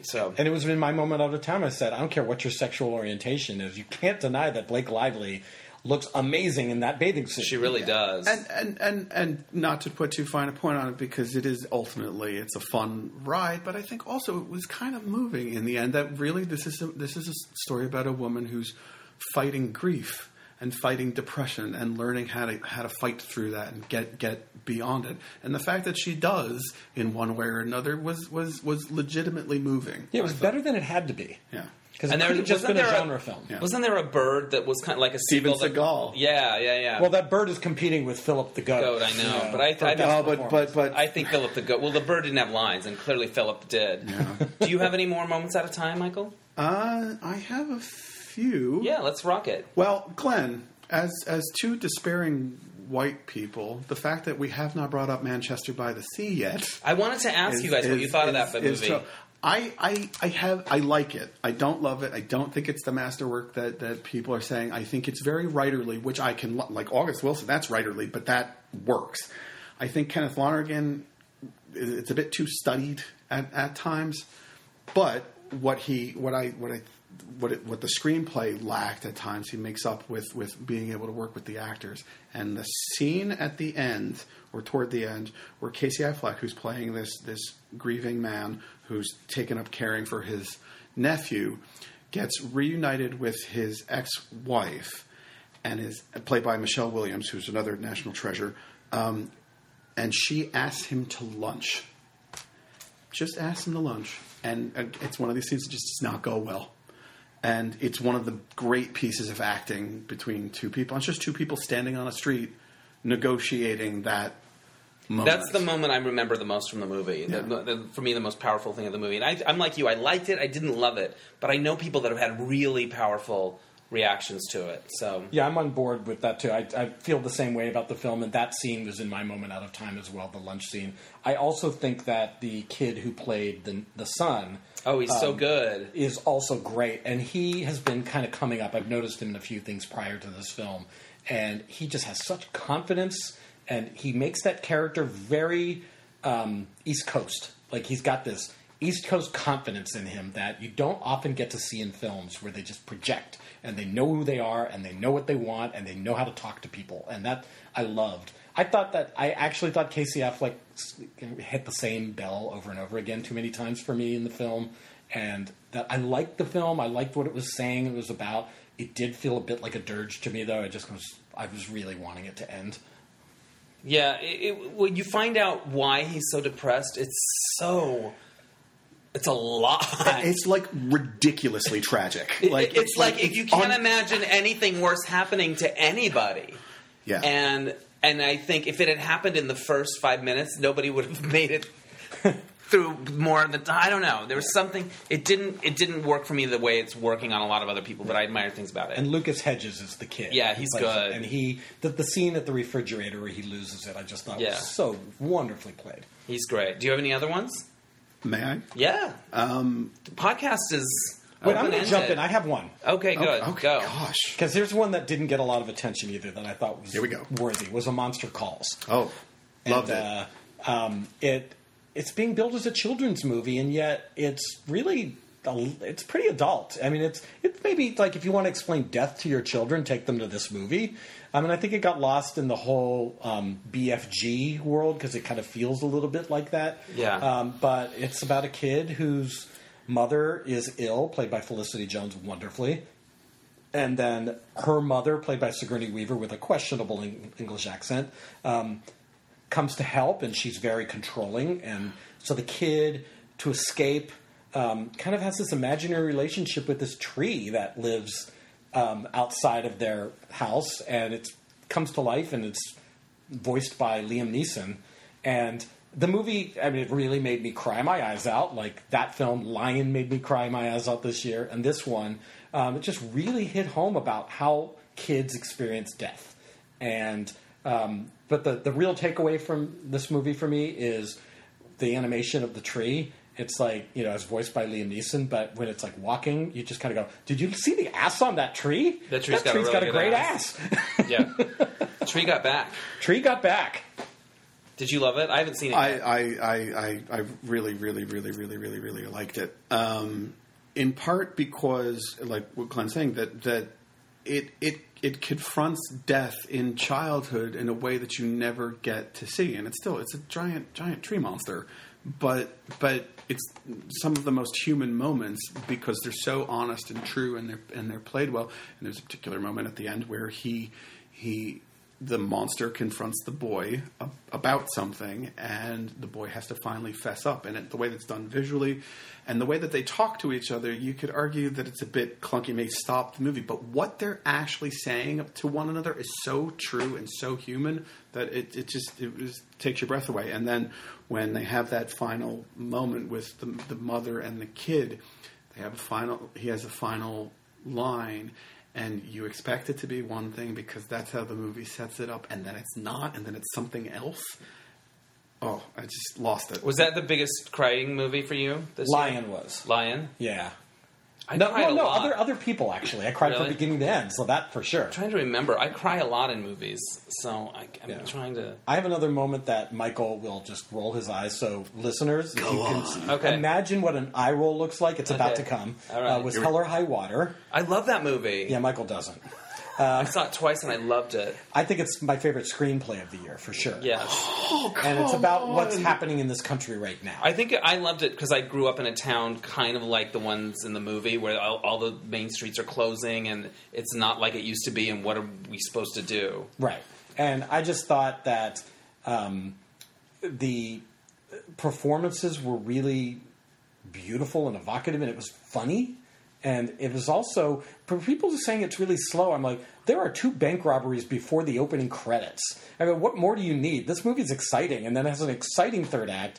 People do sit around and talk quite a bit, but I think what it's saying about people who are struggling and rob the bank that robbed them so that they can keep their house is a great idea. Yeah. And people are rooting them on that are struggling in the film, and I love that. But the moment out of time in that film for me is the scene with the waitress. I will not roll my eyes at that because it's the one scene in that movie I loved. Go on. Where Jeff Bridges and his partner, his, his in law enforcement, um, go into this diner where they're waiting for a bank robbery to happen, and they're biding their time. And this waitress, who's actually played by a real actress. It's not a local that they hired. It feels like she's so quirky, you feel yes. like they went and got somebody. And it's a steakhouse, and she just comes up to them, and instead of saying, what would you like, she just goes, what don't you want? Because they're going to order what she wants them to they order. Have like, there's like four things on the menu, and you have to get three of them or right, something like that. Right, and there's one thing you have to say yeah. you don't want. And it just basically told you everything you needed to know about how dead inside people have become. Yeah. And that's what the movie to me is exploring, is yeah. the death inside. I really liked it too. It's more the second time, actually. Michael probably had an external death experience yeah. watching that. So, um, you guys pick some questions from the observation deck. Do you have any other moments before we get to them? I, I mean, I think people can check out, like they can yeah. look at my column. We'll plug yes. that at the end or whatever. Okay, we'll plug. We'll I, do a little plug. I don't have it, but I'll go quick. I won't. I won't yeah, do go ahead. Too right. um, the movie Christine. Um, Antonio Campos. I have that on my movie. Screener, yes, about the newswoman. Yeah, who who committed suicide uh, uh, on the air um, in the in the early seventies. Um, so you know the ending, um, but Rebecca Hall's performance is, is astonishing. She's so good. Um, She's not really talked about in these year-end and, things. And I think that's an absolute crime because the thing is, is that what makes it so powerful is that she she she gives this depiction of of depression that cuts the distance between the audience and and her so much that, like, it's so unforgiving and so hard to look at, but yet you have to because you feel so kind of bad for her. And there's a moment where uh, a coworker asks her to go for ice cream, and it's the moment where you're you're like, she's going to turn it around, she's going to do it, she's going to she's going to go, and then everything's going to be, and then she, it, it just doesn't work out that way. That was really powerful. Um, I'd like to give a shout out to The Handmaiden, which is probably the, I haven't seen it yet. The best Korean con person lesbian movie ever made by Park Chan-wook, is one of the greatest living directors right now. Um, And that movie is completely insane in many ways. Another movie that's also completely insane is Green Room, um, which oh yeah, I haven't seen it. Did you see it? I just saw it about a week ago. You didn't? You, well, I, I you gave found, a little eye roll there. I found it extremely punishing. It was just not. It wasn't a fun movie to watch, but it has a great last scene.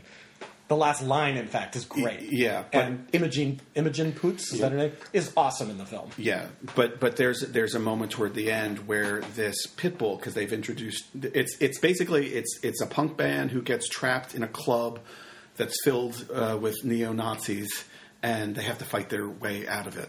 And the neo-Nazis have pit bull attack dogs and set them on the people in the in the bar, and these dogs are on span. They rip rip throats out and just disembowel. I mean, it's awful. Limbs are cut off. It's it's it's it's hard to watch. But at the very end of the movie, uh, Jeremy Saulnier, who's the director, has this moment where one of the dogs, who's wounded and pr- dying, finds its master and lays down to die with it in this very wonderful, touching, tender moment, and you realize that these dogs are taught to hate. That, that and then it makes the larger point that we're not built for that. That we actually learn how to be awful to one another. So that that was an amazing moment. Yeah, and we lost Anton Yelchin, and who may he rest in peace. He was in it. Yeah. He was in that, and he was also in Star Trek Beyond, which was better than that awful Star Wars movie. Um, Which one, Rogue One or Rogue One? Yeah, I wasn't into Rogue One either. It was awful. I um, liked it, but let's not yeah. talk about that. But Star Trek Beyond with Anton Yelchin, they had a nice moment at the end with him, where the, where, where one of the lines is like, "Say goodbye to, to fallen comrades," and it just cuts to him, and you just oh, you just you know. We saw on Christmas Day, Patriots Day, which oh, I that? I liked it as a procedural. I thought it was really interesting how how the the people. Um, tried to solve this, you know, find these these bombers, the Boston bombers. But there's a, there's an interrogation scene in the movie that's the best scene, and Candy it's Alexander. Candy voice. Alexander is interrogating the wife of one of the bombers, and she is relentless, and it's so. That scene is electrifying. So that's that would be my moment out of time out of that film. I think you listed it, didn't you? I did, because her scene. It's reminded me of Marathon Man, where Laurence Olivier is asking Dustin Hoffman, is it safe? Is it safe? Mm. And she just keeps asking the wife of one of the bombers, are there any other bombs? And she just keeps asking that same question. It's a great one-scene performance where she basically has this main one, one line of dialogue pretty much throughout. And she nails it. Well, it's Haunting. Funny because Peter Berg, Mark Wahlberg, you just think, men, testosterone, guys, and the... The biggest badass in the movie is Candy Alexander right. in this one scene. Yeah. So it's kind of delicious. Um, I have not seen Hacksaw Ridge yet. Have you seen it? I and do I need I to see it on the big screen, or is the screener okay? Uh, did you see it? I haven't seen it yet. Okay, I saw it. I wanted to give a shout-out to that because it felt like a return to form and a sort of redemptive moment for for Mel Gibson. We don't need to go into whether you want that or not. Right. Um, but uh, it's it's it's a very, very powerful and moving experience, because you have this guy who literally refuses to take a weapon into battle and goes to this horrible bloody battle in Okinawa and managed to save seventy-five people, including some of the Japanese soldiers in in the effort. Um, and it's just interesting to try to work out that it's a movie that's about a pacifist, but it's also incredibly violent. Like that, you know, this, the, the opening twenty-five minutes in, in Saving Private Ryan, that's that's like ice cream compared to the hour of, of absolute carnage that, that these boys go through. Um, so I, I, I do think that it's worth seeing. Yeah, I'm definitely going to see it. Cool. So. All right. So here's your questions that you picked from the observation deck. All right. All right. Um, I'm excited. I've never done the observation deck before. What movie have you seen more than any other? More than any other? Um, probably Jurassic Park. Park, I think. That's cool. That's interesting. Um, Schindler's List is my favorite Spielberg movie, and it came out the same year. But for that's a, that's a perfect movie, and it's a perfect roller coaster ride. But you don't pop it in on every, you know. That's you don't. Watch no, it. but I but I saw it. I saw it seven times in the movie theater. That's so interesting. I have a friend named Clark Carlton, and back when that movie was coming out, one of his part-time jobs was to watch the prints of movies mm-hmm. to see if there were any defects, like quality control before the prints went out. So he saw Schindler's List, like, I don't even know, I mean, maybe a hundred times, maybe more, like, hundreds of times, like, because he had to look at every print. But he would watch the reels out of order. I went to film school with Clark yeah. Carlton, and that was the best part about it, is that, like, he would just watch them out of order sometimes. And he would, I was like, how do you cope? And he's like, well, I have candy. And I'm like, that's a lot. So... Jurassic Park, do you love it? Why do you I, love it? I, I do, because it's just it just works on you. It just works. I mean, and it's genuinely dazzling and frightening and fun. And it's and, a movie movie. Yeah, like it's just, I mean, for all the serious stuff that, that Spielberg makes, which I love, he was put on this earth to make big Hollywood crazy movies like that. And yeah. That he just excels at it better than ever. Everybody else is a pale, you know, you know, imitation. As far my as thing I'm. with those movies is I want the dinosaurs to eat everyone. Yeah, I want. I'm on their side. Vince Vaughn, Julianne Moore, you can go. The kids, Newman, what's her face, Bryce Dallas Howard. I mean, More maybe turn. you know, save Chris Pratt because I like the way his pants fit. But that's it. But I'm always on the dinosaur side. You, you draw the line of yeah. pants. What um, movie have you seen more than any other? Uh, Paper Moon, which is my favorite movie of all time. I pop that in about once a year. Yeah. And my sister and I grew up just loving that movie and knowing every line. And uh, it's to me, it's a perfect, unassuming little gem of a film that yeah. has heart, gorgeous photography, great script, great performances. Uh, Madeline Kahn is just. Indelible in it. I love, love, love that movie. And Tatum O'Neal is dynamite. Great. She's yeah. Brilliant. Yeah. And brilliant. And then the movie that... There's one movie, though, that I went and saw immediately after I saw it. I got another ticket and went back in and saw it. So that kind of counts, too, was Aliens. It yeah. excited me so much that I just went back in and watched it again right away. Yeah. That's cool to go right back. Okay. Have you ever written a fan letter? Yes. So one of my musical idols is Amy Mann. Okay. And she used to be in a band called Till Tuesday in the eighties. Yeah, Voices Carry. Voices Carry. And then she went solo. And her first album didn't do so well, but I loved it.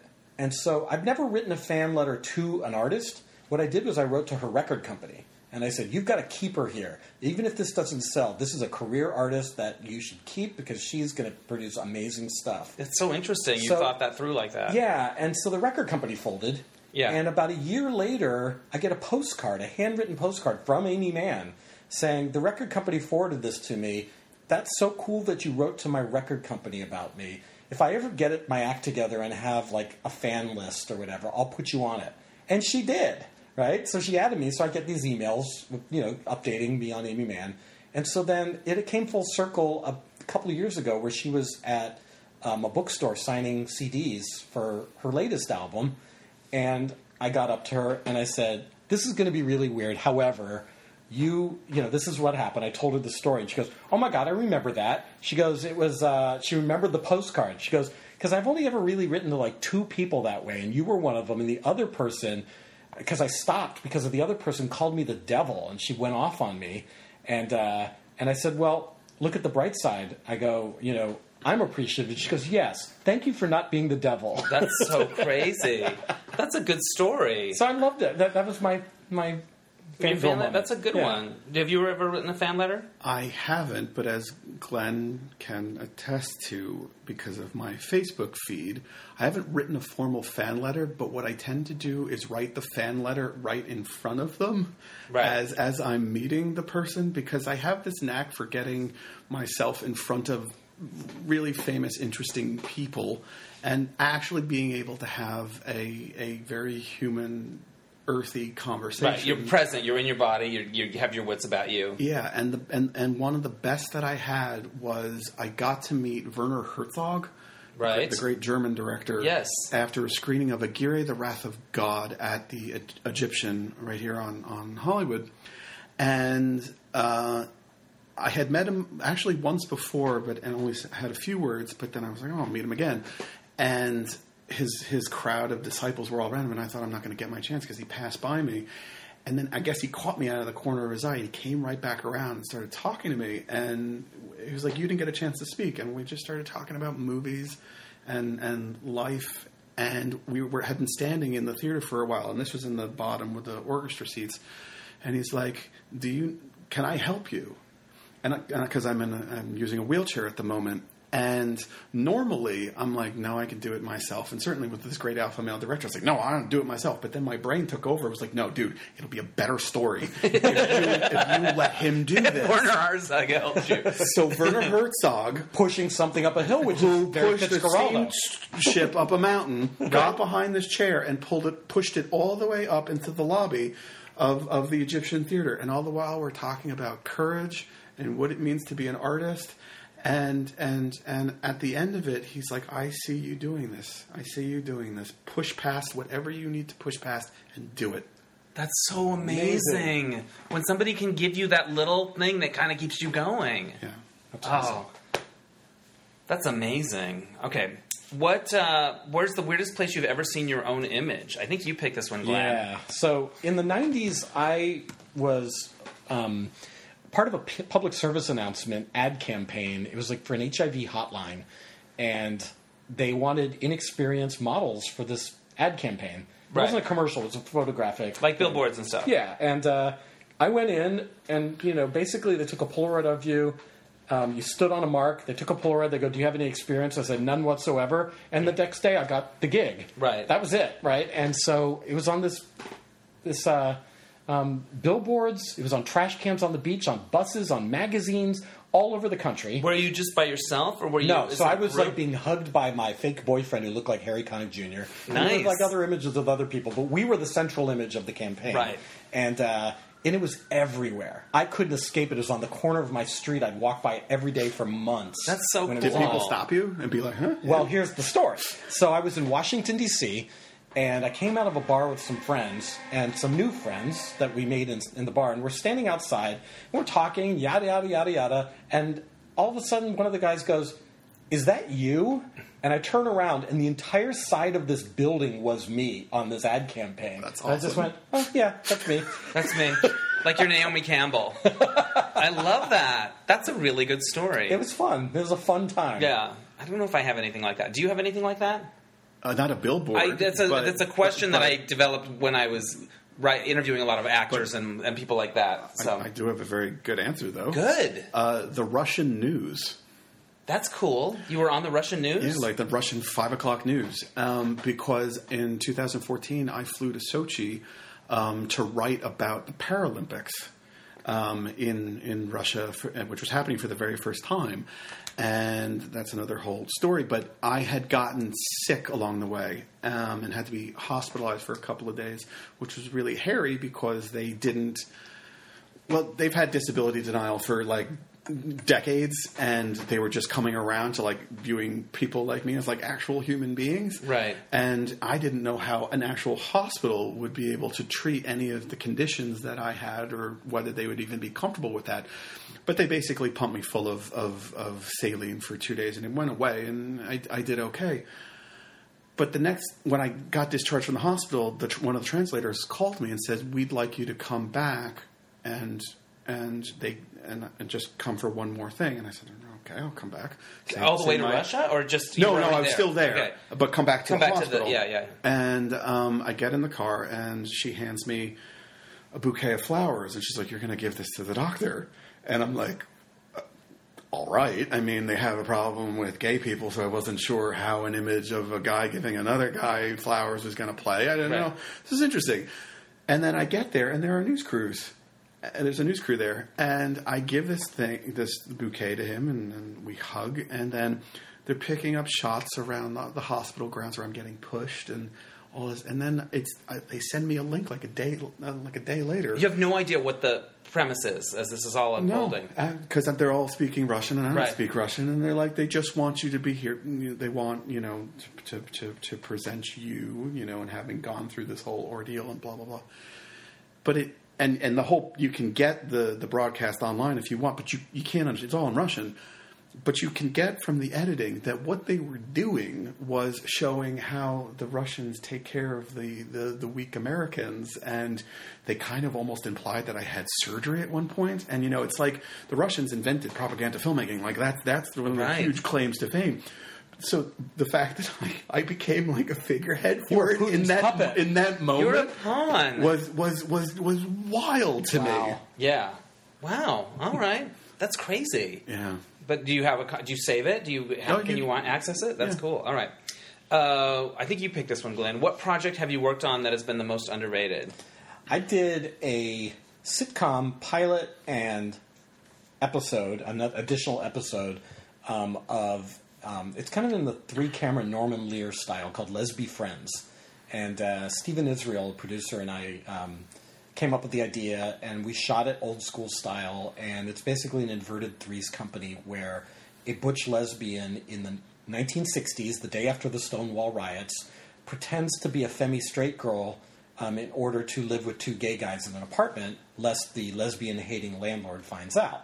So it's kind of an inverted version. It's like, but it's got, yeah, Three's Company. It's kind of like Three's Company, and it's a project that I'm really proud of. We had a blast making it, and I still want that to push forward. So is it available? Can people watch it anywhere? I mean, I have, I have. It's it. not like streaming or no, it's not streaming yeah. at this point. But uh, it's something where the three camera style is kind of uh, returning a little bit right now, and so I kind of want to push that because it's something that I I still feel very strongly about that didn't quite get the attention that I had hoped. Fair enough. Do you have anything like that? Well, I I, I, I haven't really had anything produced um, at this point, so it's hard to say. But the thing is, I did work on an independent film called The Wedding Dress that my friend Paul Chitlick, um, who's also a Guild member, wrote and directed. And it's about marriage uh, equality and about time, about these three generations of, of, of women. Um, and he hired me as a documentary filmmaker on that, and I'd never done that before, and I was kind of diving in, and I had like hours and hours of footage and of ne- the making up. Yeah, and it okay. never. It, some footage actually did survive. It never quite made the, the, the, the light of day, but I would I would say the, the, the movie itself, which I don't know if he's finished yet, but um, it hasn't come out yet. No, I I, I think I it, he he did have it premiere at certain certain events and things like that, but. Um, I'm so proud of just being on that set and proud of my friend that he pulled it off. Because he, he made this movie in nine days. Wow. Um, cool. And that's, that's a short shoot. Yeah. Yeah. And it's a good movie, too. So I All directed right. Eating Out three in eleven days, but nine days. That's that's a whole new ball of wax. Yeah. Crazy. All right. Um, what's your favorite bad movie? Michael. What is my favorite? Starring John Travolta? No. What is Isn't there a bad movie called Michael? There is. Okay. Starring John Travolta. Yeah, I mean, maybe it's not bad. I don't know. Um, Michael, what's your favorite bad movie? What is? What did I say? What was I saying originally? I don't remember. We were talking about this before we started, and I can't remember what I it was. Well, mine's Earthquake. Oh, you were talking about Troll two, maybe, but you like it. But see, I really love Troll two, and I and I and I and I, I don't know. I kind of take offense to the question about the idea of bad movies because I think, well, what what makes it? I mean, is it is it because the the craft is inept, or is it just horrible to its characters? I mean, what does it mean? It, I think it's when it veers into camp. I think. But Maybe. but but then I would argue that it, that that if you're enjoying it, then that makes it good in a yeah, sense. Yeah, that's what I'll say about Xanadu. Yeah, and it's horrible. Yeah. So I I'm mean, saying no, I've never seen okay, a bad movie. That's right. I like seen, that. And Earthquake is mine. I mean, yeah. just the fact that Ava Gardner plays Lauren Green's sister, or younger sister, right? Or wife. They no. do some weird. No, there's an, not, there's yeah. an age problem going on. There's there, an age problem with Ava Gardner. Yeah, yeah, yeah. But uh, yeah, it's just it's a terrible movie, but I yeah. just love watching it. It's yeah. ridiculous. Um, I, I saw it a few years ago at the Egyptian with the uh, censor round with the oh, thing. And that was awesome. Cool because they shake the row or whatever. Yeah. Um, what's a voicemail that was left for you that you played more than once? um, a long time ago, I was doing research for these producers who wanted to make a rock and roll film, and I had kind of a connection to the band Heart. And uh, so I interviewed Nancy Wilson, who's the blonde, gorgeous guitar player yeah. in, in the group. And uh, we but we were having trouble connecting. This was pre-cell phones, you know, and uh, we kept missing each other on, on voicemails. So she left a voicemail that I saved and played over and over and over again because I idolized that band at the time. And, you know, they, they lived in Seattle, so it's near Canada, so they had that sing-songy sort of way of talking. Right. Where everything ends in a question mark. Right. And I'll just never forget it because it was like, hello, Glenn? This is Nancy Wilson from Heart.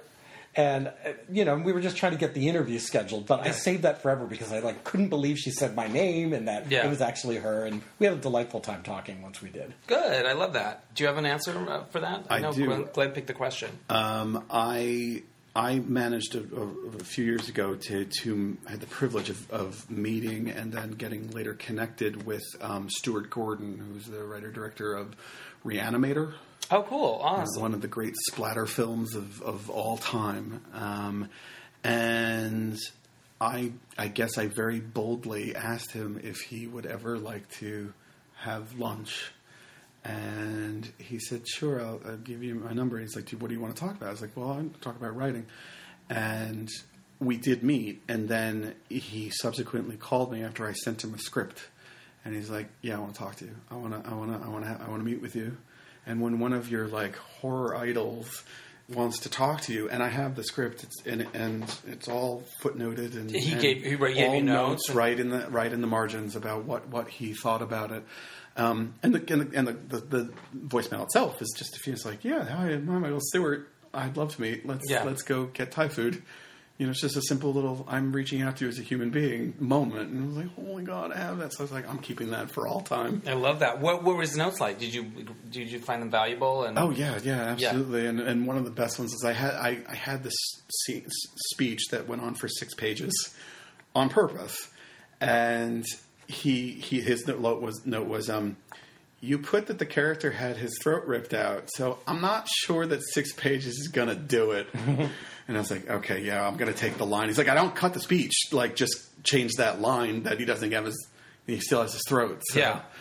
It's like, a good note. Yeah. It's a good note. It makes sense. All right. Um, what do you guys want to plug? Do you, uh, you, you I know you have your uh, your review blog. Yeah, so g- Google my name, Glenn Gaylord, with two N's. Okay. Um, and you can see my review blog on Tumblr. Just which is like, amazing. Thank you. It's called Glenn on Film, which Dennis You write your out. Reviews really fast, and yeah. they're very well written. And I, I could not – I'm not a reviewer. I don't have that – thing, but I couldn't even I couldn't write them as fast and as well as you do. Yeah, I'm so find me on Twitter impressed. At Glenn Gaylord or look Glenn yeah. on Film, G L E N N, um, on Tumblr, and subscribe to my reviews. I'd love to have uh, more people. They're very good. They're fun and they're interesting, and you have a great take on things. Thanks. What about uh, Michael? You want to plug anything? Uh, well, you can find me on Facebook. It's Michael Dougherty, and it's D O U G H E R T Y. Um, I'm always willing to talk to anybody. And actually, a lot of people, and I'm not really bragging here, but a lot of people friend me every week because they think I'm the Michael Dougherty that works with Bryan Singer and who's written like the X-Men movies and Superman because we have the same name. We even went to N Y U together. I've actually been getting this for years. And Can I, you both be in the Writers Guild with the same name? Yeah, because I'm Michael J. Okay. Um, so I had to I had to add that little my middle initial. Yeah.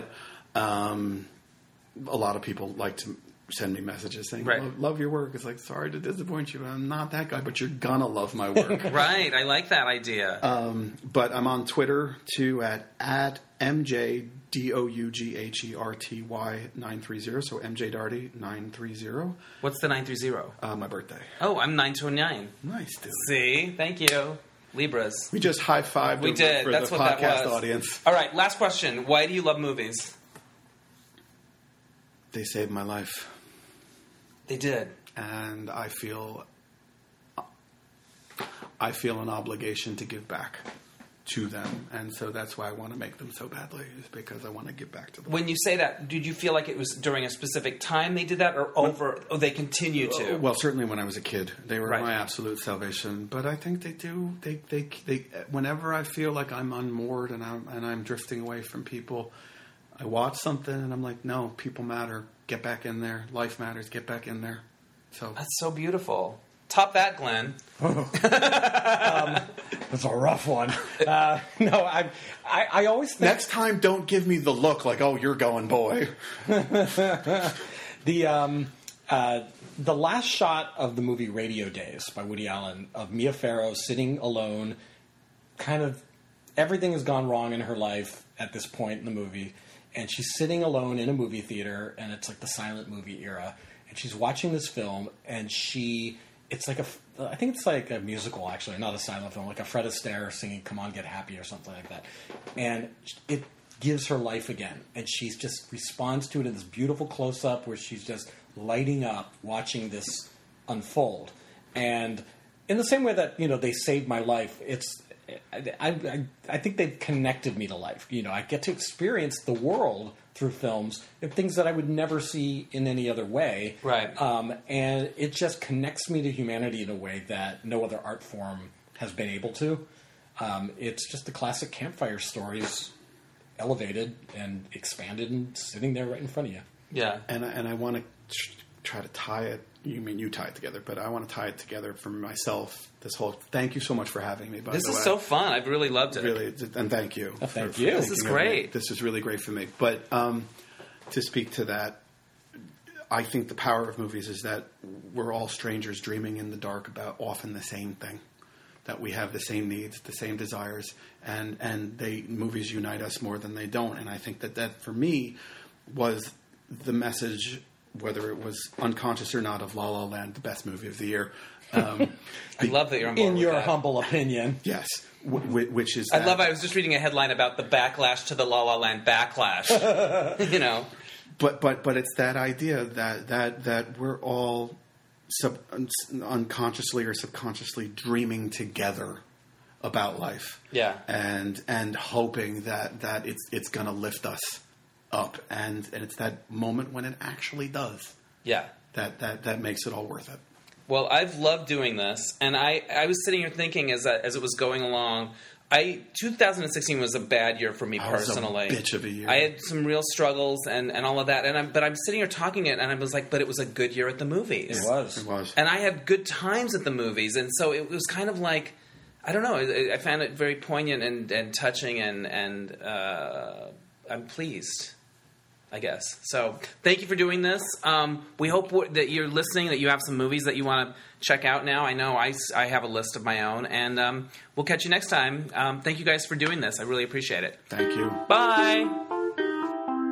All right. Thanks to Glenn and Michael for sharing their passion and their thoughts about movies. All right. So this happened. Uh, this past weekend was not only the inauguration, but um, here in L A, I hosted and produced two episodes of The Mismatch Game live on stage. And a pretty good time was had by all, I have to say. And I didn't know how it would be doing it on the inauguration weekend, but I think a lot of uh, people were in the mood to laugh and uh, get out and be somewhere with people laughing, having a good time. Friday, actually, the day of the inauguration, was the bigger house, which never happens. Um, and uh, it was raining, but the, the rain cleared up, and so it was great. Uh, the cast were really funny, and I think the thing I'll remember uh, probably for a long time is my friend Jackie Clark, my, I think my very first podcast guest, if I'm not mistaken, on Dennis Anyone. Uh, she hasn't done the show for a while. She does Liz Taylor, and uh, she was doing it on Saturday, and she was just started eating fried chicken right from the get-go, brought some fried chicken. And then in the middle of like a round, she would get the attention of the guy sitting in the front row, and she'd go, she'd wrap a napkin around a bone, a chicken bone that she'd just eaten, and she'd go, "Can you hold this so I don't eat the bone?" And, and she kept passing him chicken bones in wrapped in napkins like three times throughout the night because she was afraid if she didn't, she would eat the bone. So, yeah, that was that'll give you a taste of uh, The Mismatch Marriott. All right. That's a long episode. Thank you for hanging in there and sticking around. And I hope you got some movie recommendations. I know I did. And we'll catch you next time on Dennis Anyone. Bye.